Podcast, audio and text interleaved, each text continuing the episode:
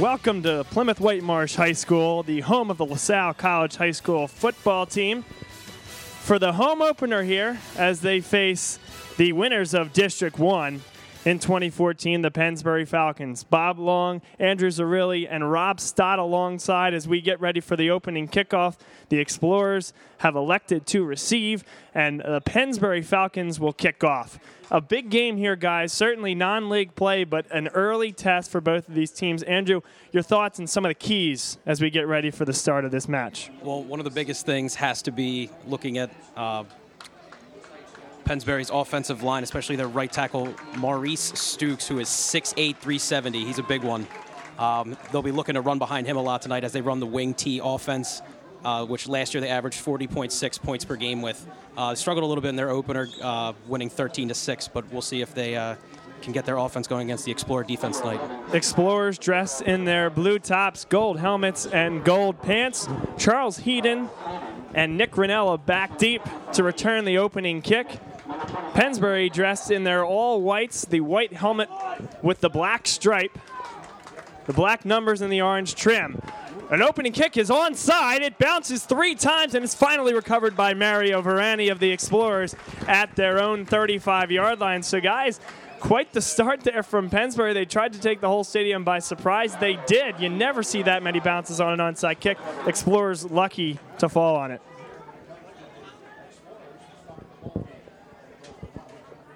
And now it'll be the Explorers to start things.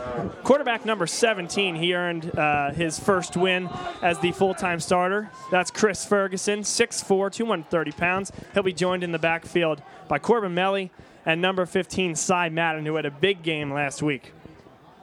Yeah, Bob, I, I look for him to, to continue that this week. He sort of busted out, you know, the transfer coming in, first game with the Explorers last week, and really made a big impact on that game. Two receivers out wide. They'll hand it off inside to Madden, who cuts off the left tackle and wakes his way out to the 38 yard line. Call it a gain of three. It'll be second and seven.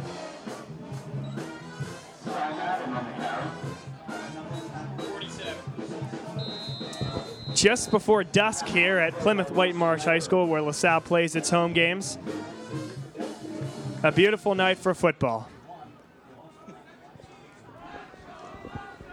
On defense for Pennsbury. Guys to look out for. Joe Maurer on the defensive line, 5'10, 195, speed off the outside, as well as Jeremiah Wells, 5'9, 206. They're going to look to get quickness and by the bigger offensive line of the Explorers. Tossed outside to Cy Madden. Makes one man miss and gets all the way up to the 50 yard line. A first down for the Explorers. Bob, I think we can expect to see a lot of that tonight as uh, LaSalle's offensive line outweighs Pennsbury's defensive line. LaSalle 245 pounds, the average for their O line, and the D line averages for Pennsbury about uh, 202 pounds. So look to see a lot of Cy Madden, Nick Ranella, and the rest of the gang back there uh, getting the ball and some carries. Absolutely. It's a great point you make there, Andrew. You certainly have the speed on the outside for Pennsbury. Can they deal with the physicality? Now it's just one man back. Isaiah Jones comes in motion, two receivers to the outside. Screen pass, juggled and then caught by Jones. He'll get two yards, but the initial bobble, he had to make sure he had it, which probably uh, stopped him from making one extra move. Not sure how downfield he could have gotten, but it'll be second and eight.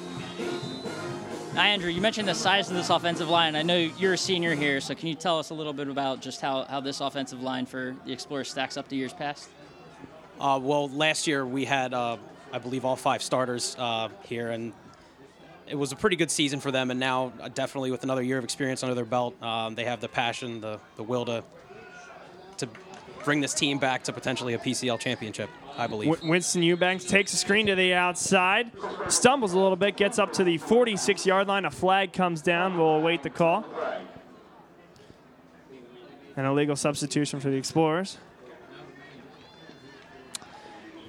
10.03 to play, first quarter. It was second and eight. The penalty will back them up. Still a scoreless game. Referees still discussing after the call was made by the head official, and they'll walk it off. So the Explorers now will face uh, second and long, and guys, we'll see. What do you think they do here? And in the last game, they stayed conservative, and I use conservative in air quotes because with Cy Madden, there's nothing conservative about running the football, but still an opportunity here, second and 13. It's, I mean, it's early. Um, you know, it's going to be a, a, long physical game with, with Pennsbury um, and, and, that wing T offense that they like to run. So I, I wouldn't be surprised, you know, if they, if they go run here and, um, you know, try to use Cy. You never know. He could pick it up. They will bring four receivers out wide, one tight end on the right side. Ferguson with an empty backfield. Comes out, throws to the right hand side, dropped. Cy Madden was the intended receiver at about the 48 yard line. Hit him in between the one and the five. Third down and 13 to come. Corbin Melly will check into the game. And no one wants to come off. And now it finally will be Liam Trainer. So Liam Trainer off, Corbin Melly on. They bring in the shifty H back and take off the tight end. They'll have Melly in the backfield with Cy Madden. Eubanks and Nick Ranella flanked out wide on the left hand side. Heaton all alone on the outside to the right. The give to Madden after the delay. He gets past the 45 yard line, tripped up in between the 43 and the 42 yard line. He will be two yards short, and it'll be fourth and about two yards. Guys, what are you doing here? I don't see the offense coming off the field. Do you like this decision to go you for it? After after a play like that, why why would you? You know, you see they just that big offensive line just opened a hole for Cy Madden there, and he just busted through. So. And they will indeed go for it. They'll send Melly out wide. It's only Cy Madden in the backfield. Trips to the right. Charles Heaton alone to the left. The snap. It's faked, and it will be short. Taking off with it was Ferguson, and he bumped into Madden on his way past the line of scrimmage. That was the that was the nudge that caught him short, and unfortunately for the Explorers, uh, a little bit of miscommunication on that fourth down attempt. They will turn the ball over to Pennsbury. Yeah, that, that one was not pretty.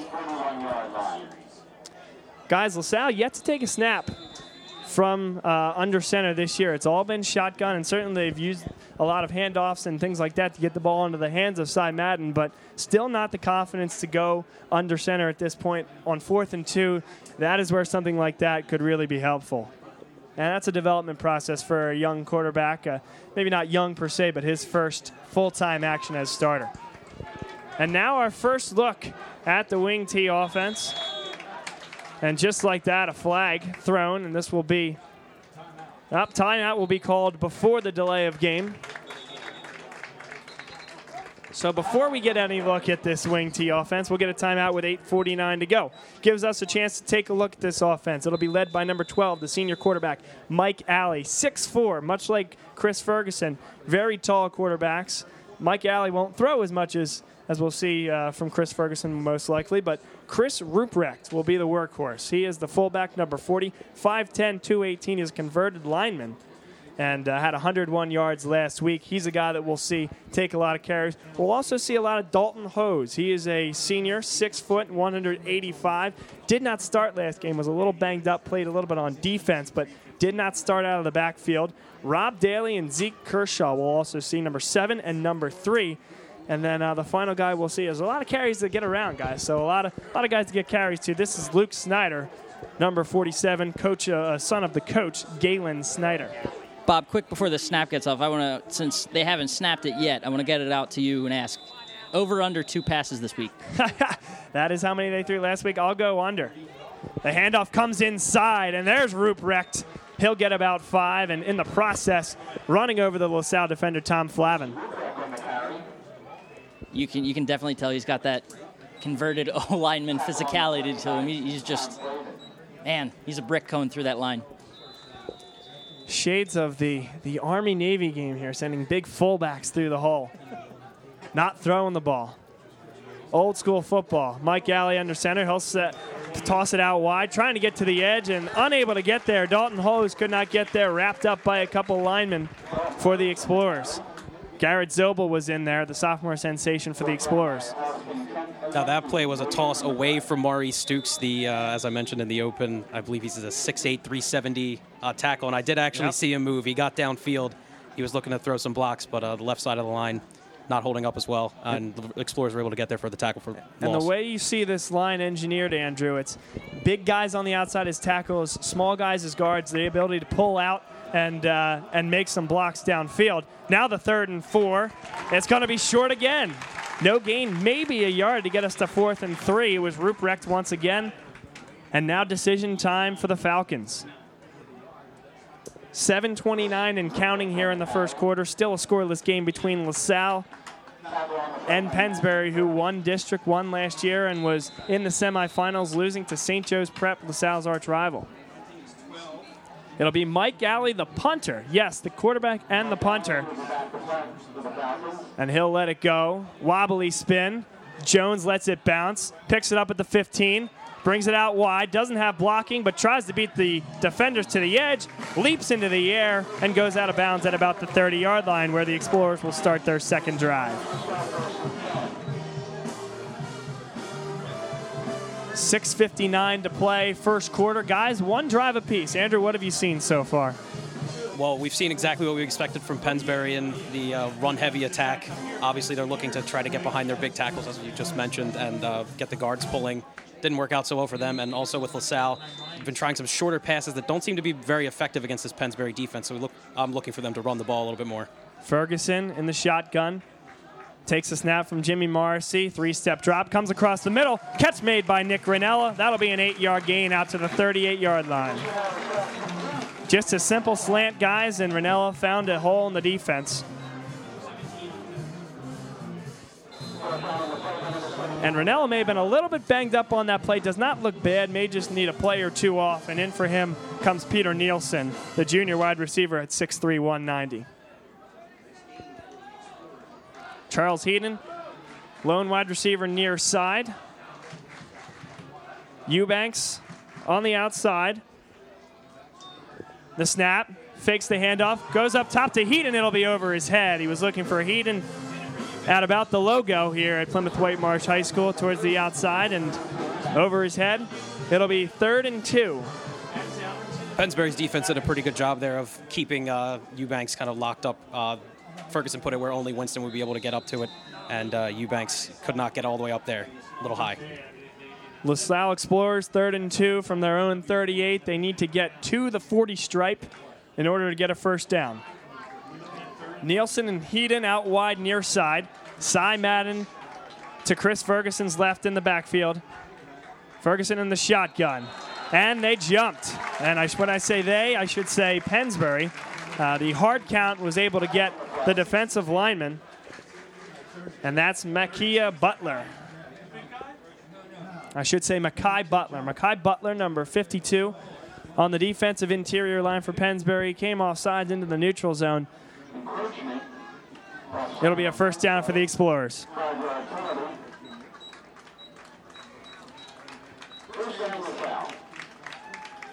Explorers dressed in their traditional gold helmets. They've gone back to the script LaSalle across their helmet. When, uh, when Drew Gordon came in, he put just the big L on the helmets. And John Steinmetz putting his own mark on the program, going back to their traditional LaSalle script across the helmets. Now, once again, in the shotgun. Cy Madden to the left. Handoff inside, bounces off one tackle, and staying with it is Jeremiah Wells. Wraps him up in the backfield. Looked as if Cy may have been able to bounce off that first tackler, but good stick to itiveness by just Wells. Couldn't, just couldn't break away. Second and 11. 5.57 to play. Still a scoreless affair here at Plymouth Whitemarsh High School. LaSalle versus Pennsbury. Live on Bob Long Sports. Explorers going right to left on your radio dial. Two receivers out wide. Ferguson in the shotgun. Corner looks to be coming on the blitz. Two free rushes on the outside. Here comes the screen. It's tipped and nearly intercepted. Joe Maurer, if he was about a step or two closer to the line there, ball was tipped up in the air, just couldn't make the diving attempt. But guys, the LaSalle blocking scheme looked a little confused there. Two free rushers, not just the corner on the outside, but a guy that was lined up, hand down, got a free look at Ferguson. That's that's a point at which you you know you're kind of happy you're in the shotgun there with a slightly inexperienced quarterback under center, but well, not exactly under center, Bob. That's right, not under center. We have yet to see that this year, and now we'll have two running backs in the backfield, Nick Ranella and Eubanks to the outside, Heaton alone on the near side out wide. Fumbles the snap, comes back and throws it into the ground, just a little short of Nick Ranella beyond the 50-yard line. Would have been good for a first down if he had caught it, but it'll force a fourth down and 11 from the LaSalle 42 yard line. And this will be the first setting for the kicker for the Explorers, Mike Rassick, number 12.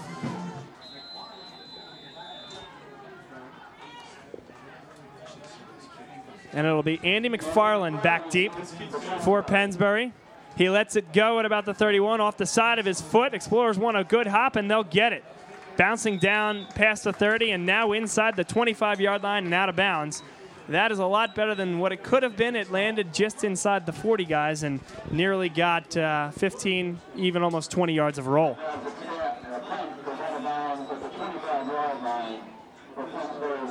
5.20 to play, first quarter. Explorers and Falcons deadlocked at zero thus far. It was three and out last time for Pennsbury.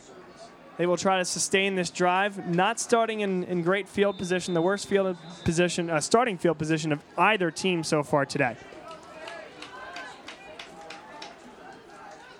Now Alley under center. Hands it off inside. And it's going to get all the way out to the 38 yard or 33 yard line, I should say, a couple yards short of the first down, a little bit of a misdirection. Bob, and that, that's what this, this wing T is sort of predicated on. A lot of moving parts, a lot of confusion, you know, getting getting guys going different directions, and that's that's what they're going to try to do all night is confuse that Explorer defense. Yep, and the first carry from the diminutive Zeke Kershaw, a junior, 5'7", 155 pounds. He scored a touchdown last week, and the first meaningful gain thus far for Pennsbury on offense. Explorers line up at the in a goal line type situation. Ruprecht gets through the first line of defense and breaks out to the 45 yard line. A 12 yard gain for Ruprecht, and they'll spot it at the 26, a first down for the Falcons.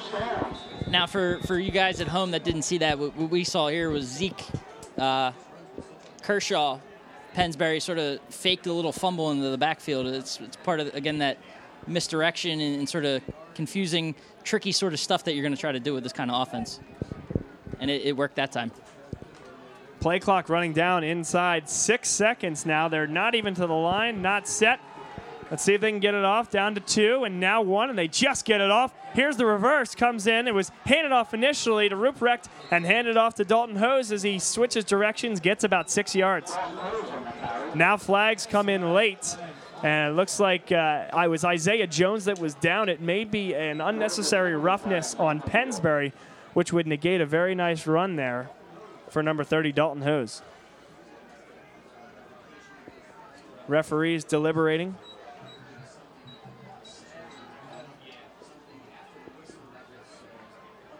It will be a dead ball, unsportsmanlike conduct, unnecessary roughness penalty on Pennsbury, which will back them up 15 yards. Count the run, then add the 15 yards back, so it'll be approximately uh, second and well, actually, it looks like they're going to negate the run altogether. Maybe not. Maybe not. About second and 20, we'll call it. Referee still yet to spot the ball. And now they'll spot it at the 37 yard line of Pennsbury. 3.44 to play and counting. 10 seconds now on the play clock. Pennsbury once again late to break the huddle. Explorers have that box packed. And now the fake comes, and Alley keeps it to the outside, can't break it off. It'll be about a three yard gain. Third and long coming from Pennsbury, and that is the worst nightmare for a team that likes to uh, go gain by gain, three yards in a cloud of dust. Could we see pass number one? Could it happen? If it could happen, it could be now, certainly, but also seems like a field position type game developing. Uh, I would be more surprised to see a pass than I would to see a run. I think they stick to where they are, their bread and butter, and, and punt the ball and keep their field position. Let's see what they do here. The handoff comes inside, breaks off one tackle, stumbles up to the 47 yard line, so gets back about a yard past the initial line of scrimmage. It'll be fourth and nine. From just inside their own territory at the Falcon 47 yard line. As we rapidly approach the end of the first quarter, reminder to stay tuned here in the second quarter as we pose our City Year Philadelphia question of the night. Opportunity to win LaSalle gear and merchandise from the store. All you got to do is follow us on Twitter at BobLongSports and give our answer. By the fourth quarter, if we have a correct answer, we'll award a winner. The punt sent well out of bounds, shanked to the left. And I wouldn't be surprised to see this all the way up near the 35 yard line. Official walking now past the 30. And right at the 35 he goes. So my eyes aren't going quite yet, guys. That was that was quite the call, Bob. From the opposite side of the field, too, I must say. 2.13 to play. Hey, either I was right or both I and the official were incorrect. so we'll say that the official was right, and, and I'll take credit as well. See, I'd like to see Zeke get sort of established here on this drive for the Explorers. A lot of those short passes haven't worked too too well early on in this game. It, it's let's go to that ground and pound. Give them a little taste of their own medicine. Chris Ferguson, two uh, running backs in the backfield, hands off inside to Cy Madden. He gets a gain of seven up to the 43 yard line.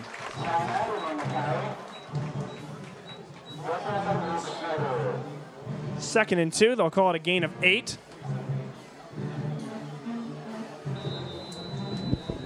And now Corbin Melly off the field. It'll be Liam Trainer, the tight end, to add some size on the outside of the offensive line here for the Explorers. 149 to play and counting here in the first quarter. Second and two for the Explorers, still in their own territory. Trips out wide to the near side. Handed off inside. Madden has a lot of room inside the 45 and tackled at the 40 yard line. That's exactly what we're looking for. They dashed him up the middle, and they've been lulling Pennsbury in a lot of ways by sending him outside, and this time straight up in between the A gap. A gash for 22 yards.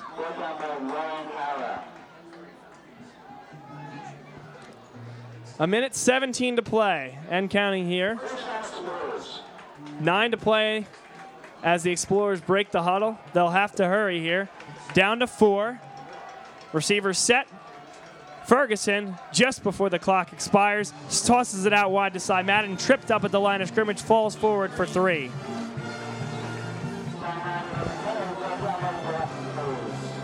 And guys, with two running teams like this, and two pretty good defenses as well, no surprise we've had a quick first quarter, and certainly uh, one that has yet to yield any points. You called it a. So far, it's just a, a, bat, a field position battle right now. So, slightly tipping into the edge of the Explorers right now, getting things going a little bit here in this drive. Cy Madden now to the right of Chris Ferguson, two receivers to each side of him. LaSalle crowd on its feet. Takes the snap, inside handoff to Madden. Flag will bring it back, but he gets it across the 30 yard line. Would be a first down if it were to stand, but looking fairly culpable there is number 59, Matt McDermott. Sometimes when holes open like that, there's a reason. And Cy had a pretty big one there. And the hold will be called against the Explorers. They'll back it up. Will be second and 17 upcoming with 34 seconds to play. Andrew, what have you seen so far here in this first, first quarter? We've seen a couple drives both ways. Neither defense able to relent uh, or has relented at all at this point. Well, we've seen LaSalle and uh, Pennsbury kind of go on opposite ends of the offensive spectrum with uh, Pennsbury running exclusively uh, under center in that wing T offense, and we've seen LaSalle stay in the gun most of the game, try to get the short passing game going, as, as opposed to Pennsbury, who's been cons- running the ball all game, no passes attempted yet. Uh, so you're uh, you're betting closer to the top of the broadcast of under two passes uh, will stand so far. So we'll see going into the second quarter.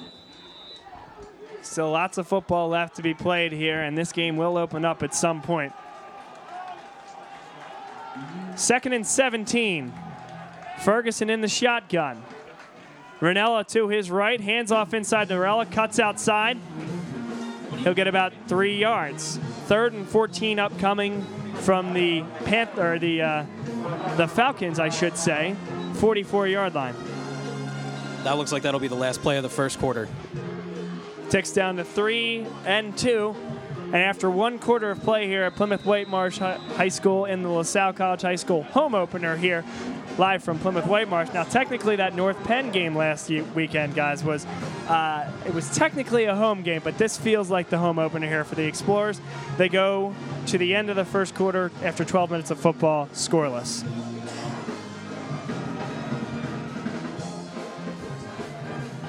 And a reminder, we here at Bob Long Sports will be broadcasting LaSalle College High School football all year long, so tune in. Again, that's boblongsports.com. You can follow us at Bob Long Sports, and of course, that's your only way to win a prize tonight in our City Year Philadelphia trivia question that we'll continue to tease until a few minutes into the second quarter. And then, of course, while we're here at LaSalle, I got a text from, uh, from the venerable, venerable coach of the freshman football team here at LaSalle, Coach Bill Donahue. And of course, we have to give a shout out to his team. Freshman, a 16 0 win here tonight. Them start, they've been starting off their season well, and uh, a nice win for the boys. That hey guys, eventually we'll see these kids at the varsity level. So molding young minds both in the classroom and on the football field as young freshmen. And they will continue to matriculate up through the system. So, congratulations to Coach Bill.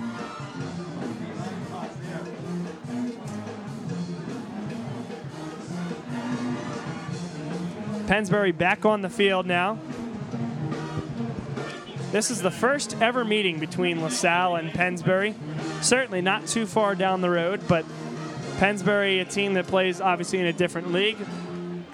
LaSalle not even in the PIAA until the year 2008, so just did not cross paths until tonight.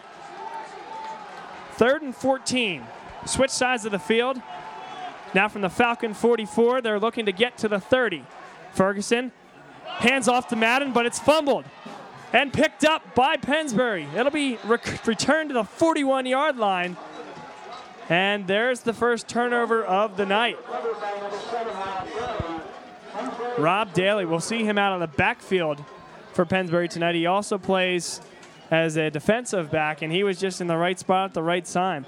Now, guys, it, it, looked as if that was almost in slow motion. I mean, Ferguson let the ball go. Madden didn't even look back. So he assumed that Ferguson was going to keep that ball, and miscommunication that leads to the turnover. That, that's the kind of stuff you can't just can't have. And, you know, what's been a field position battle tonight. So it's costly turnover. Definitely some miscommunication on what appeared to be the zone read there. Uh, Ferguson held on to it to the last second, and by the time he tried to hand it off to Madden, it was a little too late. And now Ruprecht will get the first carry. Gets about a yard, maybe two, out to the 44 yard line. Ball was initially spotted at the 42.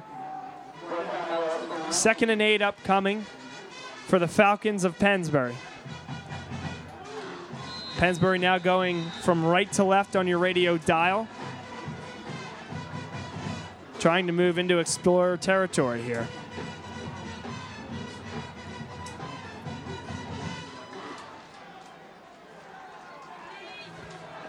Center Jack Kenny under the football. Hands off. Now here comes Daly to the outside, cuts it up, and tackled by number five, Anthony Piscopo, with the 49 yard line after a gain of five. It'll be third and three.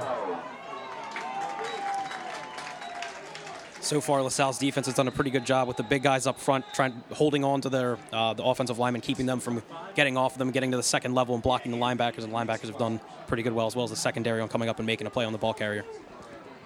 Third and three upcoming. The ball a yard off the midfield stripe on the Falcon side of midfield. Alley under center. Ruprecht directly behind him. They'll hand it off to the outside. Dalton Hose, initial contact, tries to push through, cannot get to the first down stripe.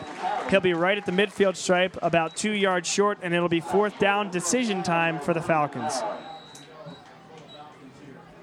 The field position game would tell you to punt. But the offense remains on the field. For the Explorers, in comes big number 67, Vincenzo Paluzzi. 250 on the defensive line. Corbin Melly comes out. So they'll get size up front here for this fourth down. Biggest play of the game thus far. Directly from the midfield stripe. They need the 48. Fakes the handoff. Comes to the outside. Here comes the throw. Up top. And it's incomplete. He dropped it. What a play play. by the Explorers. Had it and dropped it. Number three, Tom Flavin. It was a great throw from Mike Galley, maybe on just maybe a titch underthrown, but it was Flavin able to get his hands in there. The receiver had the football. Looks like it was Quinton Davis there, the intended receiver, and Flavin just sticking his hands in there. What a play. A turnover on downs. The Explorers will get great field position right from the midfield stripe. And we're halfway there on our bet. That's So true. One, one, one throw so far. That, that could be it for the. That could be it for the game. We don't know yet, but it was a heck of a first effort. That's for sure. And they had him beaten. They had him beaten. They had him by surprise, but Tom Flavin on a slightly underthrown ball, able to get back there and get his hands on it. Great play. Now the three step drop over the middle. Catch made. Hands under the ball by Winston Eubanks on a low throw from Chris Ferguson. It's a gain of five. And yeah, going back to that last play for Pennsbury, the pass, it looked like you know, as a receiver, you don't you don't get a lot of opportunities to catch the ball in the wing T offense. But uh, when you get your hands on the ball like that, you got to come down with it, especially in a big uh, big situation like that. So now Sal looks to take advantage of the turnover on downs. Trips out wide to the far side. Winston Eubanks, Nick Ranella, and Liam Trainer. Cy Madden in the backfield, Ferguson in the shotgun. The snap. It'll be a screenplay. That Ranella has to make one man miss, and he does. He goes for the first down stripe. He has a half yard more than he needs. He's down inside the 40 for a first down for the Explorers. That was an excellent job. He got tripped up there, but he was able to stay balanced on his hand and, and just cl- crawl for that first down. Second effort got him the first down on that play. And now Ferguson takes the play from Coach Steinmetz back to the huddle, where he reads off the, the wrist card and breaks the huddle now. Winston Eubanks, Nick Ranella to the outside on the near side. Charles Heaton alone on the far side. Cy Madden in the backfield. Ferguson in shotgun, low snap. Picks it up, hands it off, and it'll be a loss of two yards. So good job by Ferguson there to come up with that. It could have been worse. Could have been a fumble. Got it into the socket of of Madden enable enabled him to at least make the run, but Pennsbury right there for the stop.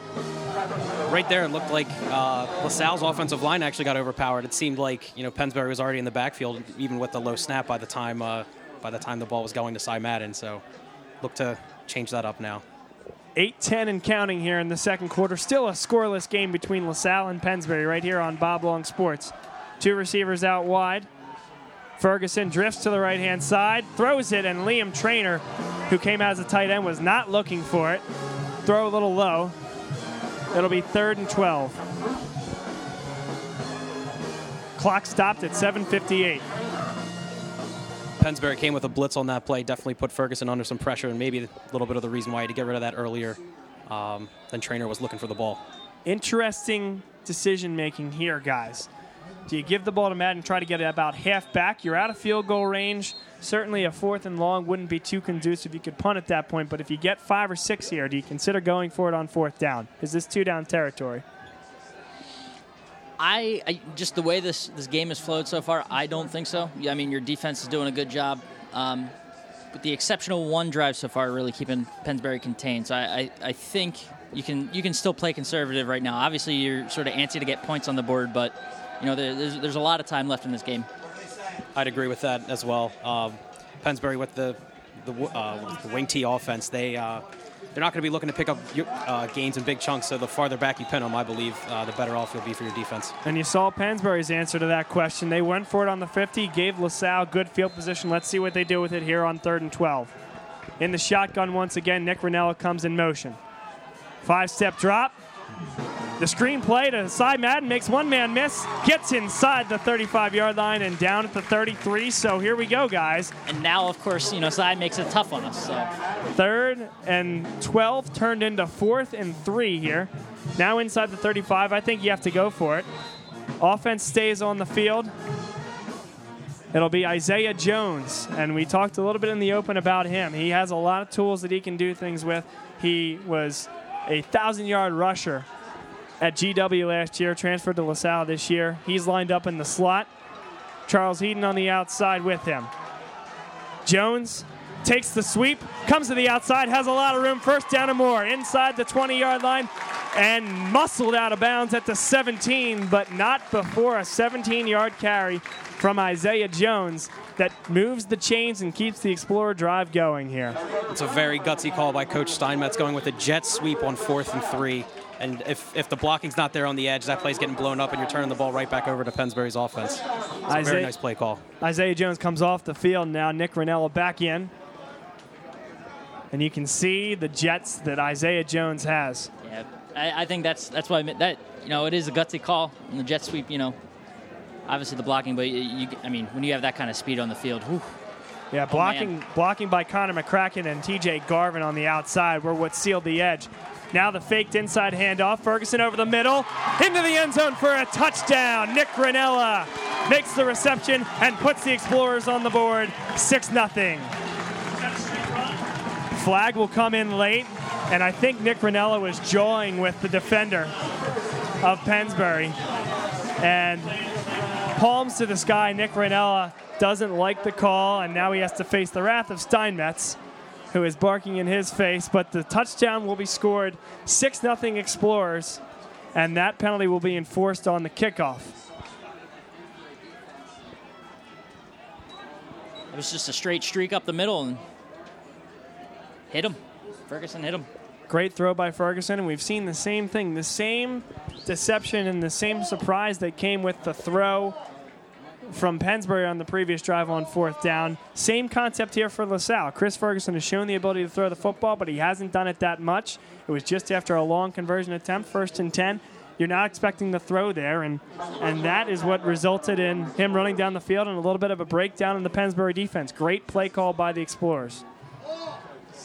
Now Matt Savage in to attempt the extra point. Again, still will be kicked from the 10 yard line after the snap from the two. The penalty will be enforced on the ensuing kickoff. Up and good from Savage, and the Explorers have a 7 0 lead. And it's time, ladies and gentlemen, for our City Year Philadelphia question of the night. Now, when we do these questions, we like to link them to things that have happened. So, last week's question involved Temple and Penn State and their rivalry and their history. Now, this week's question in, involves the opener in the NFL this weekend. Last night, Antonio Brown, for the 33rd consecutive game, caught five receptions and 50 yards receiving. He's done that for 33 consecutive regular season games. That is the all time record. Who is the second all time leader in that category? Five catches per game consecutively and 50 yards receiving in those regular season games. And if it happens, if it happens, it comes down to a tiebreaker, we'll go with the number of games that is. So you'll guess the gentleman who has the second place. Again, five catches per game, every game for how many ever games, as well as 50 yards receiving in those games. Antonio Brown is number one with 33, and that streak is active. Who is number two?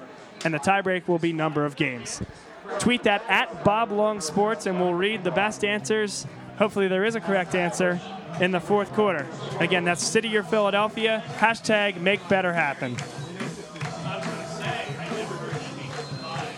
7.07 to play, second quarter. Matt Savage set to kick the ball off. Rob Daly is deep at the 17 yard line for Pennsbury. And the ball will bounce to Daly, picks it up with just a right hand. Up past the 30, now cuts inside to the 35, hit at the 36, and down at the 37, where Pennsbury will start their drive. 7.01 to play, second quarter.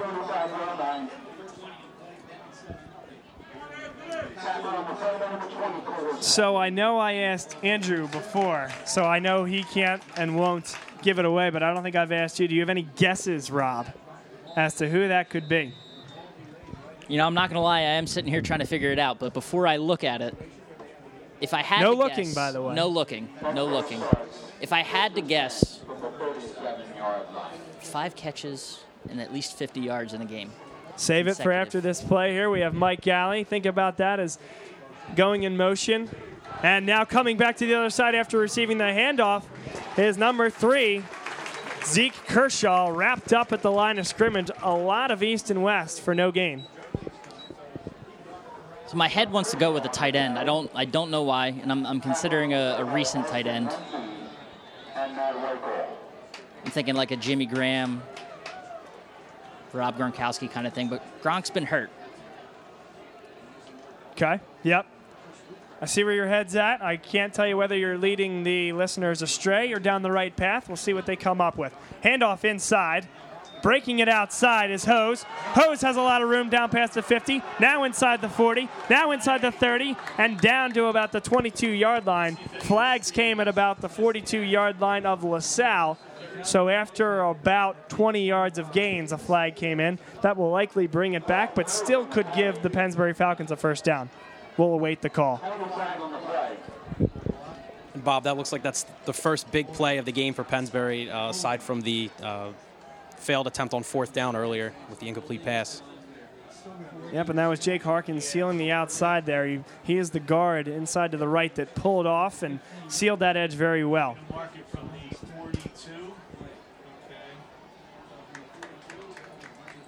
So the call will be a hold, downfield hold against the wide receiver of Pennsbury. Still should result in a first down, depending upon the spot. It'll be close. They're going to spot it at the 48 yard line. They needed the 47, so it will be a first down after the long run and dialed back with the penalty. 6 12 to play. 7 0 the Explorers lead against the Falcons of Pennsbury. And like you said, Andrew, absolutely. First big play of the game for Pennsbury. See if they can continue to capitalize on it. Yes, it was brought back, but to be able to see that you can matriculate the ball down the field has got to feel good for this offense and the coaching staff.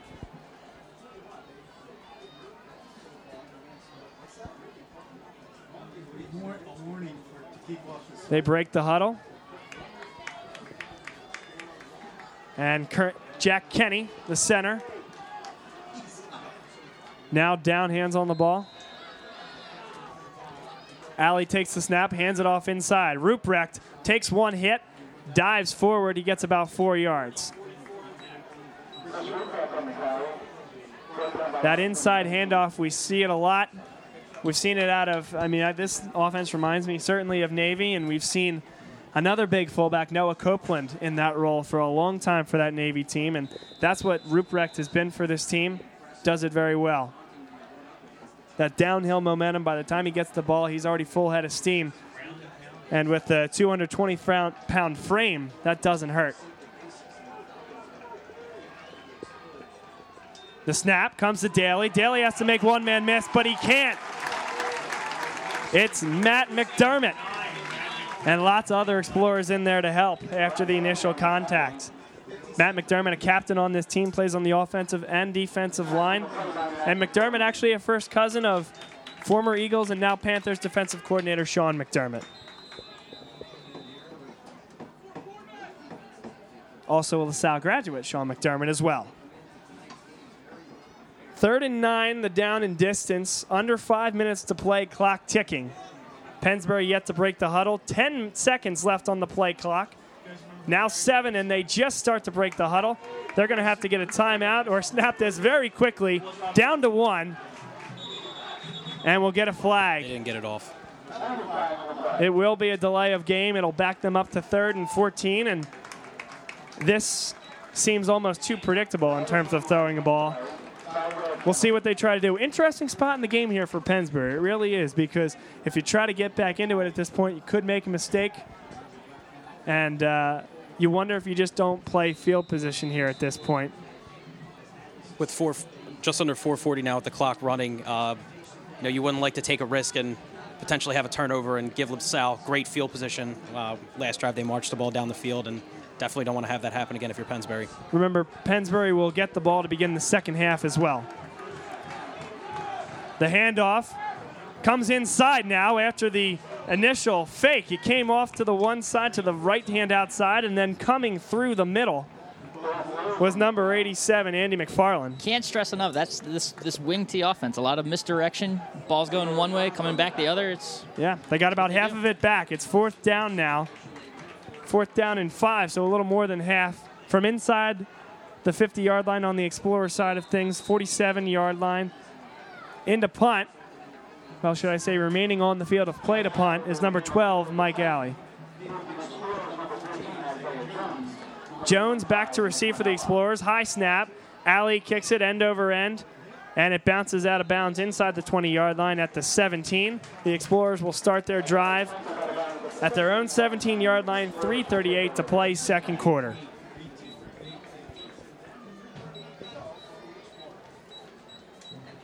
Guys, this Pennsbury team last year went to the semifinals of the PIAA state playoffs. They lost to St. Joseph's Prep, the eventual state champions at the quad A level. They lost an incredible back, a guy that just gashed up and down the field all day long. Charles Snorweah, he is now at Rutgers University as a freshman running back there. Last year, he put up staggering numbers 309 carries, 2,774 yards, and just wait for it 3 8. 38 touchdowns last year. Unbelievable. A lot to replace. Now up the middle comes Cy Madden on the inside handoff from Ferguson. He'll get a yard. Second and nine upcoming. That's a lot to replace, certainly, guys. And we saw a low scoring game last week against Council Rock South. They beat Council Rock South 13 to 6. with a guy like Ruprecht, though, I mean, different type of back than Snorweah. yeah. Yes. Yeah. right, but that that just that down downward running style that he has, just oh, downhill. Yep. He, he gets a lot of momentum going the right direction. Now two backs in the backfield. Two receivers out wide to the far side. Ferguson takes the snap, not before a flag will be called. Movement on the offensive line. Dial the Explorers back five. It'll be second and 14 from about their own 14.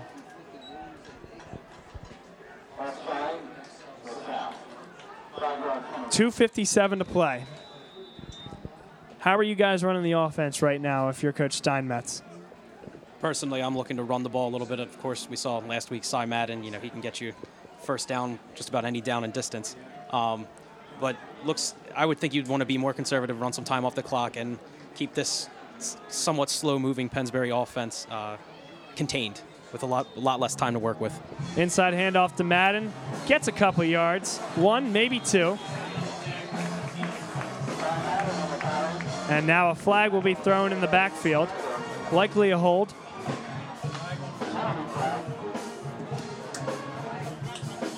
We'll await the call from the official as they deliberate.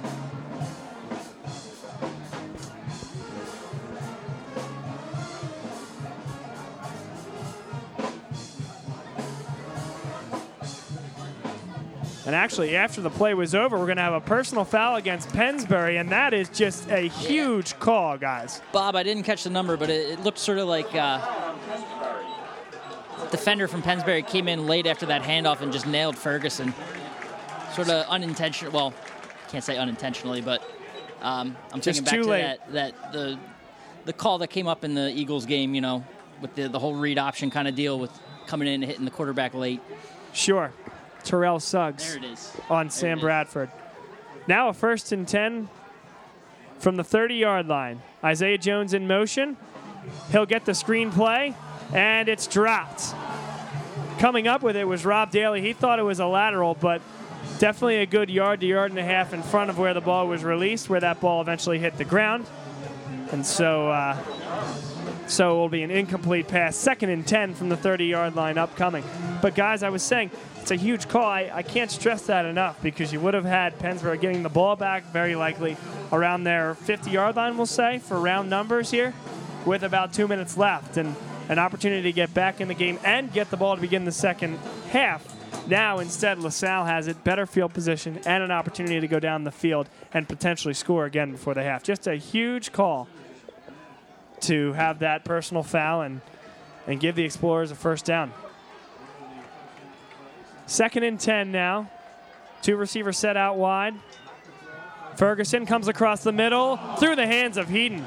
And a really veteran play by number seven, Rob Daly. Just a little bit of a tug of the jersey in the back, outside of the purview of the official, just enough. Just enough. And he threw off the concentration of Heaton. A really good defensive play by Rob Daly. Third and 10 now.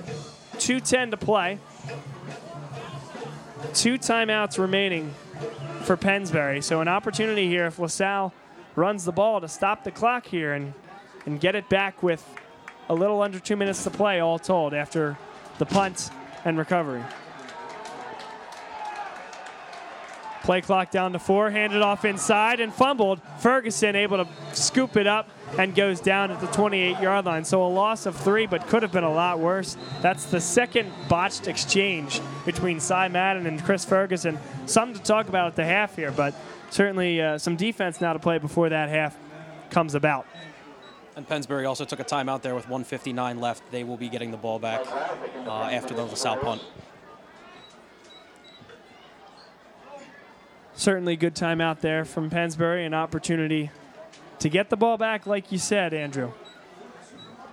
You wonder if they open things up a little bit. I mean, if they get the ball back at the 30 yard line, uh, as good as Chris Ruprecht is, that's not his spot to run the ball. Uh, you got to move the ball down the field in in links and chain and first down by first down.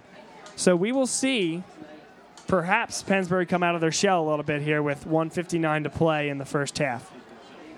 If there's any chance for me to, to make good on my bet about that over under two, this is this is going to be it. You'd have to think they would be digging down into the playbook. While they have gotten some big runs, it's uh, more consistent inside zones for them. Mike Rasick, short punt, going to land at about the 45 and bounces up to the 30, 30 uh, 35 yard line. So 45 to 35. And Andy McFarland loses his helmet on the return, gets it up to the 39. Good coverage by LaSalle special teams there. 151 clock stoppage after that return. Mike Rasick has been the beneficiary a couple times of some low, short punts that land and take a big hop. It was a great play by McFarland to see that and pick it up so that it didn't. It, that could have run and rolled another seven to ten yards, guys.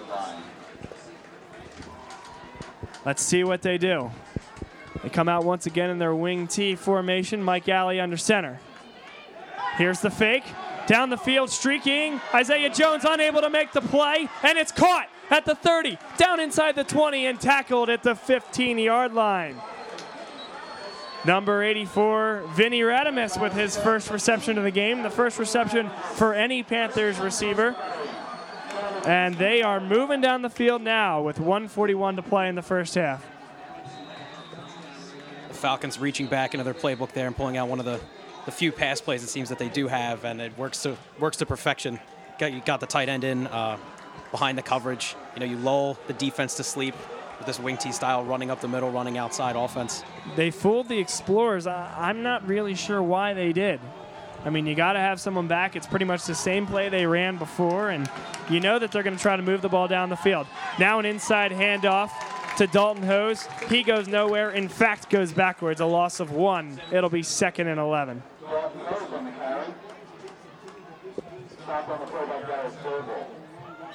Clock ticking down now, 113 and counting.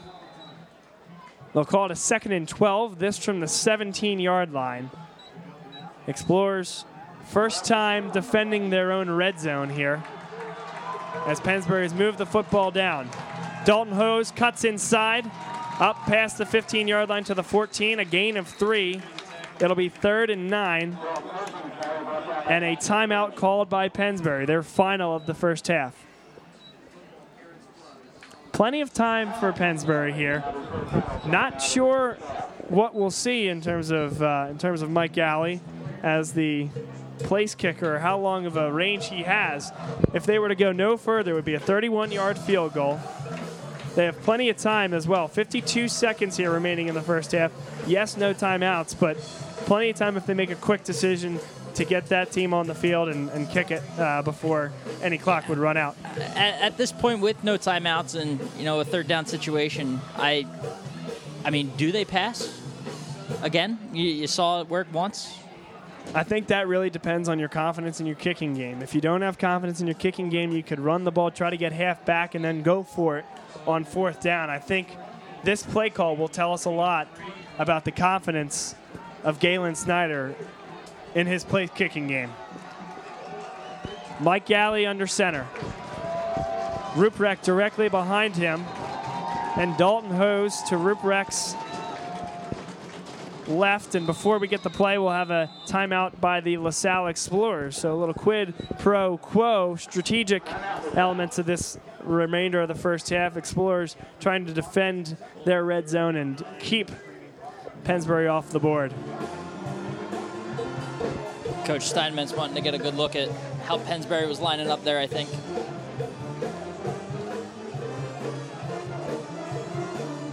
Talking to his defense now, make some proper adjustments. Now, let's say, guys, that Pennsbury gets three, four yards. I continue to do this. I, I love throwing this out there. If you're LaSalle, do you burn a timeout? Do you burn the timeout to, in theory, get the ball back after whether it be a field goal kick or, or a first a fourth down uh, failure to convert? I think, you know, Pennsbury gets ha- the ball to start the second half as well. I think you're happy with how the half settles. Going into the locker room with a lead. Play action fake. Avoiding some tacklers as Alley runs into his own guy, breaks another tackle, now goes down at the 10. Down to 41 seconds and counting. Fourth down. They'll quickly get back there. Looks like they're going to go for it. They're trying to catch the Explorer defense off guard. They snap it. They send it off to Hose. Can't get by the defender. Ball is fumbled. Doesn't matter. It'll be a turnover at the 11, make it 12 yard line. And great job by the Explorers to seal off the edge. They tried the misdirection once again. Hose could not get to the outside and turn the corner. LaSalle takes over on downs, 24 seconds to play in the first half. And LaSalle's defense staying very disciplined there again with that all that motion going on that Pennsbury's trying to use to confuse the Explorer defense, especially on the the quick snap and getting to the line quickly. Uh, Explorers defense holds strong. Guys, they got about half back. It got to be fourth and four, and they quickly ran up to the line. And Rob, that was the reason I asked the question: is how much confidence do they have in their place kicking? I think that will determine the play call, and I think we got our answer. Obviously, not much. 24 seconds to play. I anticipate the Explorers taking a knee as they do. That'll be the last snap of the first half. Ferguson takes the knee, and the Explorers will go in with a 7 0 lead. Pennsbury to get the ball here in the second half. Andrew, your thoughts on the first half here? We have a, a very, very different game than what we saw last week at North Penn. What have you seen out of both these teams so far? It's been all ground and pound, it seems. Uh, you know, LaSalle taking a couple shots as well as Pennsbury, but the big story has been uh, offensive and defensive line matchups, and uh, both teams have been doing a pretty good job of keeping each other at bay as we go into the half time, into half at uh, seven nothing. So, looks like it's going to continue to be a battle in the trenches, and you know, hopefully we'll uh, see where it goes from here. And Rob, now for the second half. Yeah. Andrew broke down the first half. Do we see any changes? Do you think either team comes out of their shell a little bit? Pennsbury gets the ball to start the second half, like we mentioned. Uh, what do you anticipate seeing in that first series and the first couple series for each team? In terms of Pennsbury coming out, I you know it's still a seven nothing game, so it's still well at hand. You know they're not going to have to change anything too much in, in terms of what they like to do and with running, grounding, and pounding. Um, so I, I think they come out and look a lot like they did in the first half. Um, obviously, wanting to get more uh, running room for Ruprecht, and you know, sort of stay stay to their stay true to their game. And in terms of LaSalle, I, you know, they, they need to clean up some some communication issues there in the backfield and make sure those exchanges are clean uh, between Cy and, and Ferguson. But you know, I, I like what they're doing. I, I'd, I'd like to see them establish the run a little bit more in the second half. Um, and sort of get that going, but yeah, 7 0, your halftime score. The Explorers connected on a touchdown pass from Chris Ferguson to Nick Ranella. That's Ferguson's second touchdown pass of the year. We'll take a quick break here. Come back in a few minutes for our halftime show. Again, our City Year Philadelphia question of the day Antonio Brown, 33 consecutive games of five receptions and 50 yards receiving. That is an all time record. Who has the second most all time consecutive games with five catches, 50 yards receiving consecutively, like we said? At Bob Long Sports is your place to answer. You can win some great LaSalle merchandise. Tiebreaker, how many games did this gentleman do it in? We'll be right back with the halftime show. This is Bob Long Sports coverage of LaSalle College High School football. Elmark Signs and Graphics, your choice for custom signs and design, has been servicing the Philadelphia area for over 30 years. From illuminated signs to vehicle wraps, Elmark Signs is your choice for all your custom signs needs. Elmark delivers high quality signs with a courteous, helpful, and experienced staff. Visit them at elmarksigns.com or give them a call at 610 692 0525. Again, that's elmarksigns.com 610 692 0525. Go check out their website for some great examples of signs that Elmark has created, and be sure to tell them that Bob Long Sports sent you. elmarksigns.com, your choice for custom signs and design. Bob Long from Bob Long Sports here, and I want to tell you about the good folks over at City Year Philadelphia. Every day, the dedicated young adults at City Year make an impact in high need schools in Philadelphia and in 26 other cities across the country by serving students who need extra help to stay on track to graduate. If you are ages 17 to 24 and are interested in serving as a tutor, role model, or mentor, check out the inspiring stories at hashtag Make Better Happen. City Year is currently accepting applicants for the next school year. This is Bob Long here, and you certainly know me from BLS, doing LaSalle College High School broadcasts, our weekly radio shows, and everything in between. However, during the 9 to 5, I am a commercial banker at PNC Bank. If your business is looking for financing or any other type of assistance, you can reach me at 856 489 2750 or at robert.f.long at pnc.com. I've had experience in the energy industry, healthcare, public finance, as well as in manufacturing and leasing. Again, the number is 856 489 2750. Bob Long, a commercial banker at PNC, helping make your businesses grow. Soccer is the fastest growing sport in America. It's about time the most popular game in the world, the beautiful game of soccer, comes to Philly airwaves. Vuvuzela, the World Soccer Show, presented by the Iron Abbey, is a live interactive talk show dealing entirely with professional soccer. The show exists only to serve the love of the culture, pageantry, and tactical aspect of the beautiful game of soccer. Join Vuvuzela every Sunday from 3 to 5 on 610 Sports. Hey, Bob Long sports fans, how can you stay involved with the site anytime? A reminder to follow us on Twitter at Bob Long Sports. You can also access our Facebook group. Just search Bob Long Sports and it'll come right up. And then, if you have a smartphone, you can listen to any of our live programming by visiting the Ustream app. That's U S T R E A M, searching Bob Long Sports, all one word, and you can access any live programming on the Bob Long Sports Network. So be sure to stay connected to Bob Long Sports.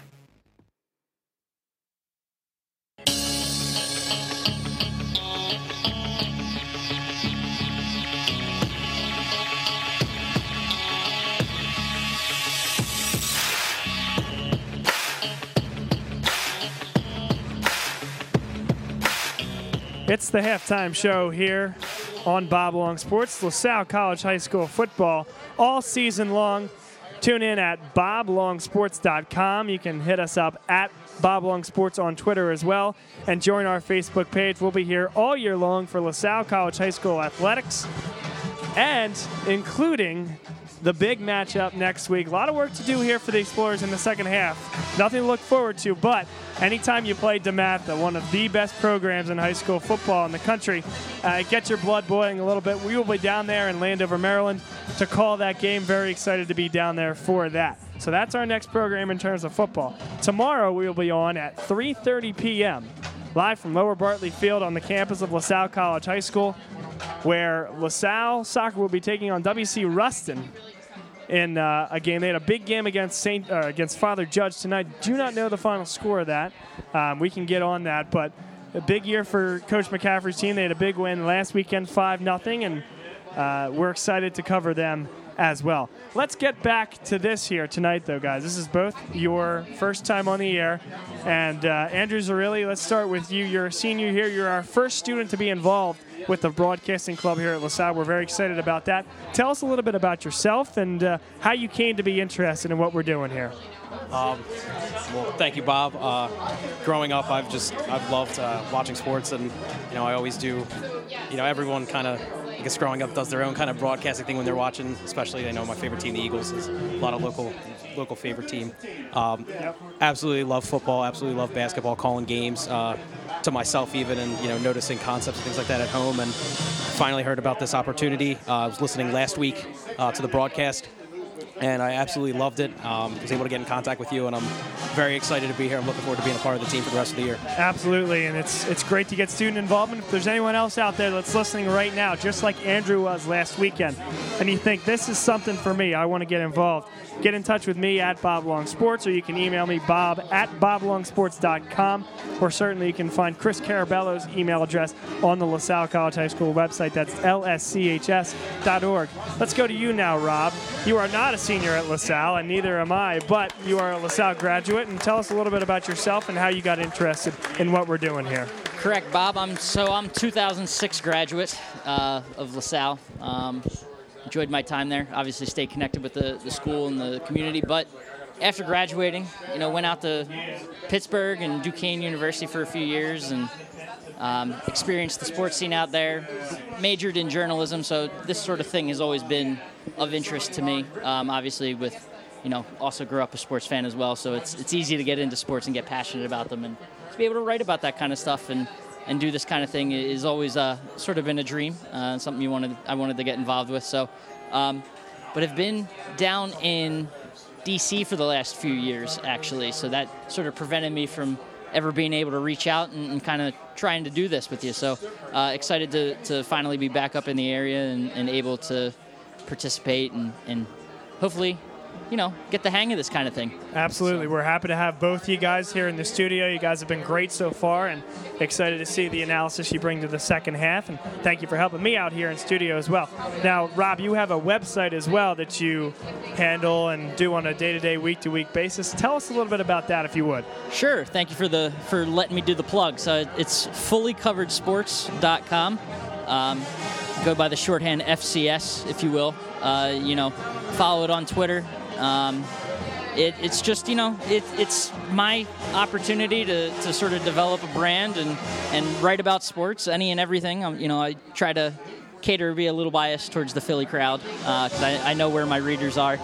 Um, but uh, you know it, it's just an opportunity to express myself offer opinions hot takes some news as well and, and just sort of um, work on the craft, and I, I really enjoy doing it. So it's it's fullycoveredsports.com, and appreciate uh, any visitors and readers, and always love the comments and all that good stuff. So good for you, man. That's great. Now, this game itself, we have the Pennsbury Band on the field. We have about six and a half minutes until we get back to play. We talked a little bit about what we expect to see in the second half. Uh, I think you'll see LaSalle, first of all, they'll have to make a defensive stop, but uh, the opportunities to get Cy Madden involved even more. I think you saw a little bit of a hole in the Pennsbury defense at times when he was able to gash the ball right up the middle, and that is by keeping guys outside. They have a very open offense, and they like to run him outside off the tackle, and They'll continue to do that for sure, but opportunities in the middle of their defense, I think, could provide opportunity for this LaSalle team. And for Pennsbury, I think what they need to do offensively is open it up a little bit. And I'm not saying change your style. I'm not saying completely abandon what you're doing, but this isn't a LaSalle defensive line that'll get worn down easily. And I think they will need to go a little bit more outside. I think the misdirection plays are working, and it'll be a challenge for Coach Steinmetz at halftime to try to figure that out. But those are some of my thoughts going into the second half, and I think we'll see very much a chess match in terms of the adjustments made at halftime. We'll take a quick break here, come back on the other side, and when you hear us next, it'll be time for football in the second half. This is Bob Long Sports coverage of LaSalle College High School football. We will be right back.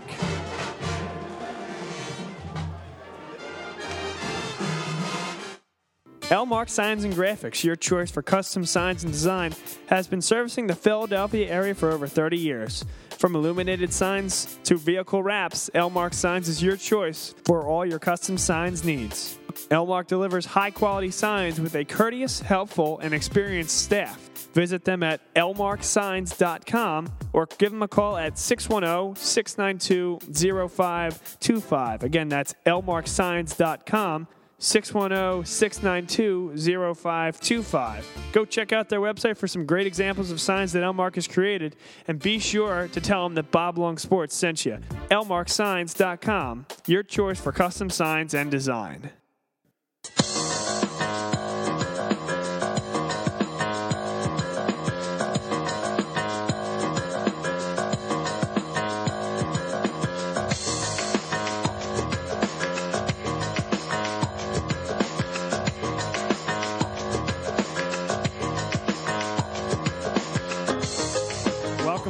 Second half here. LaSalle versus Pennsbury. Live from Plymouth Whitemarsh High School. Home opener here for the Explorers. 7 0 Explorers lead over Pennsbury. And we talked a little bit at half about the opportunity that exists here for LaSalle in the second half. Certainly, if they were able to make a stop early here to get their running attack back underway,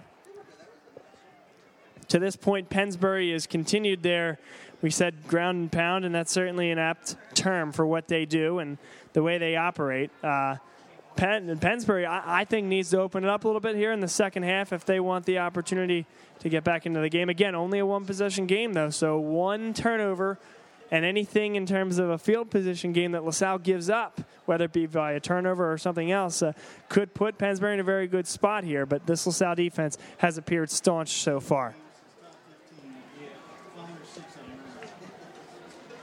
A few minutes away from opening kick, a minute 52 and counting. Again, Bob Long, Andrew Zerilli, and Rob Stott alongside. And guys, this Pennsbury team, we saw them last year. Charles Snorweah, he's a guy that is no longer on the roster. He's up at Rutgers right now, and you're losing 38 touchdowns. That's, that's a lot of production to lose at this point. A lot of talented guys, though, that could still do things. You just don't have that one guy that you can count on on uh, every single down.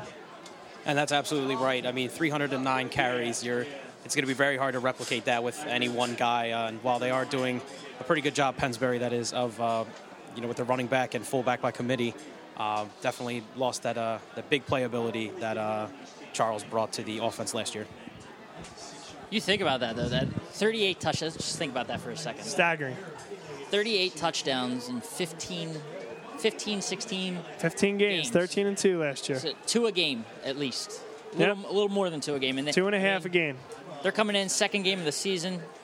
It's a game and a half they've played now, and, and what they have two touchdowns on the year. Right. Right. Absolutely. A lot of a lot of production that they're that they're missing. Yep. In six quarters of play, two touchdowns.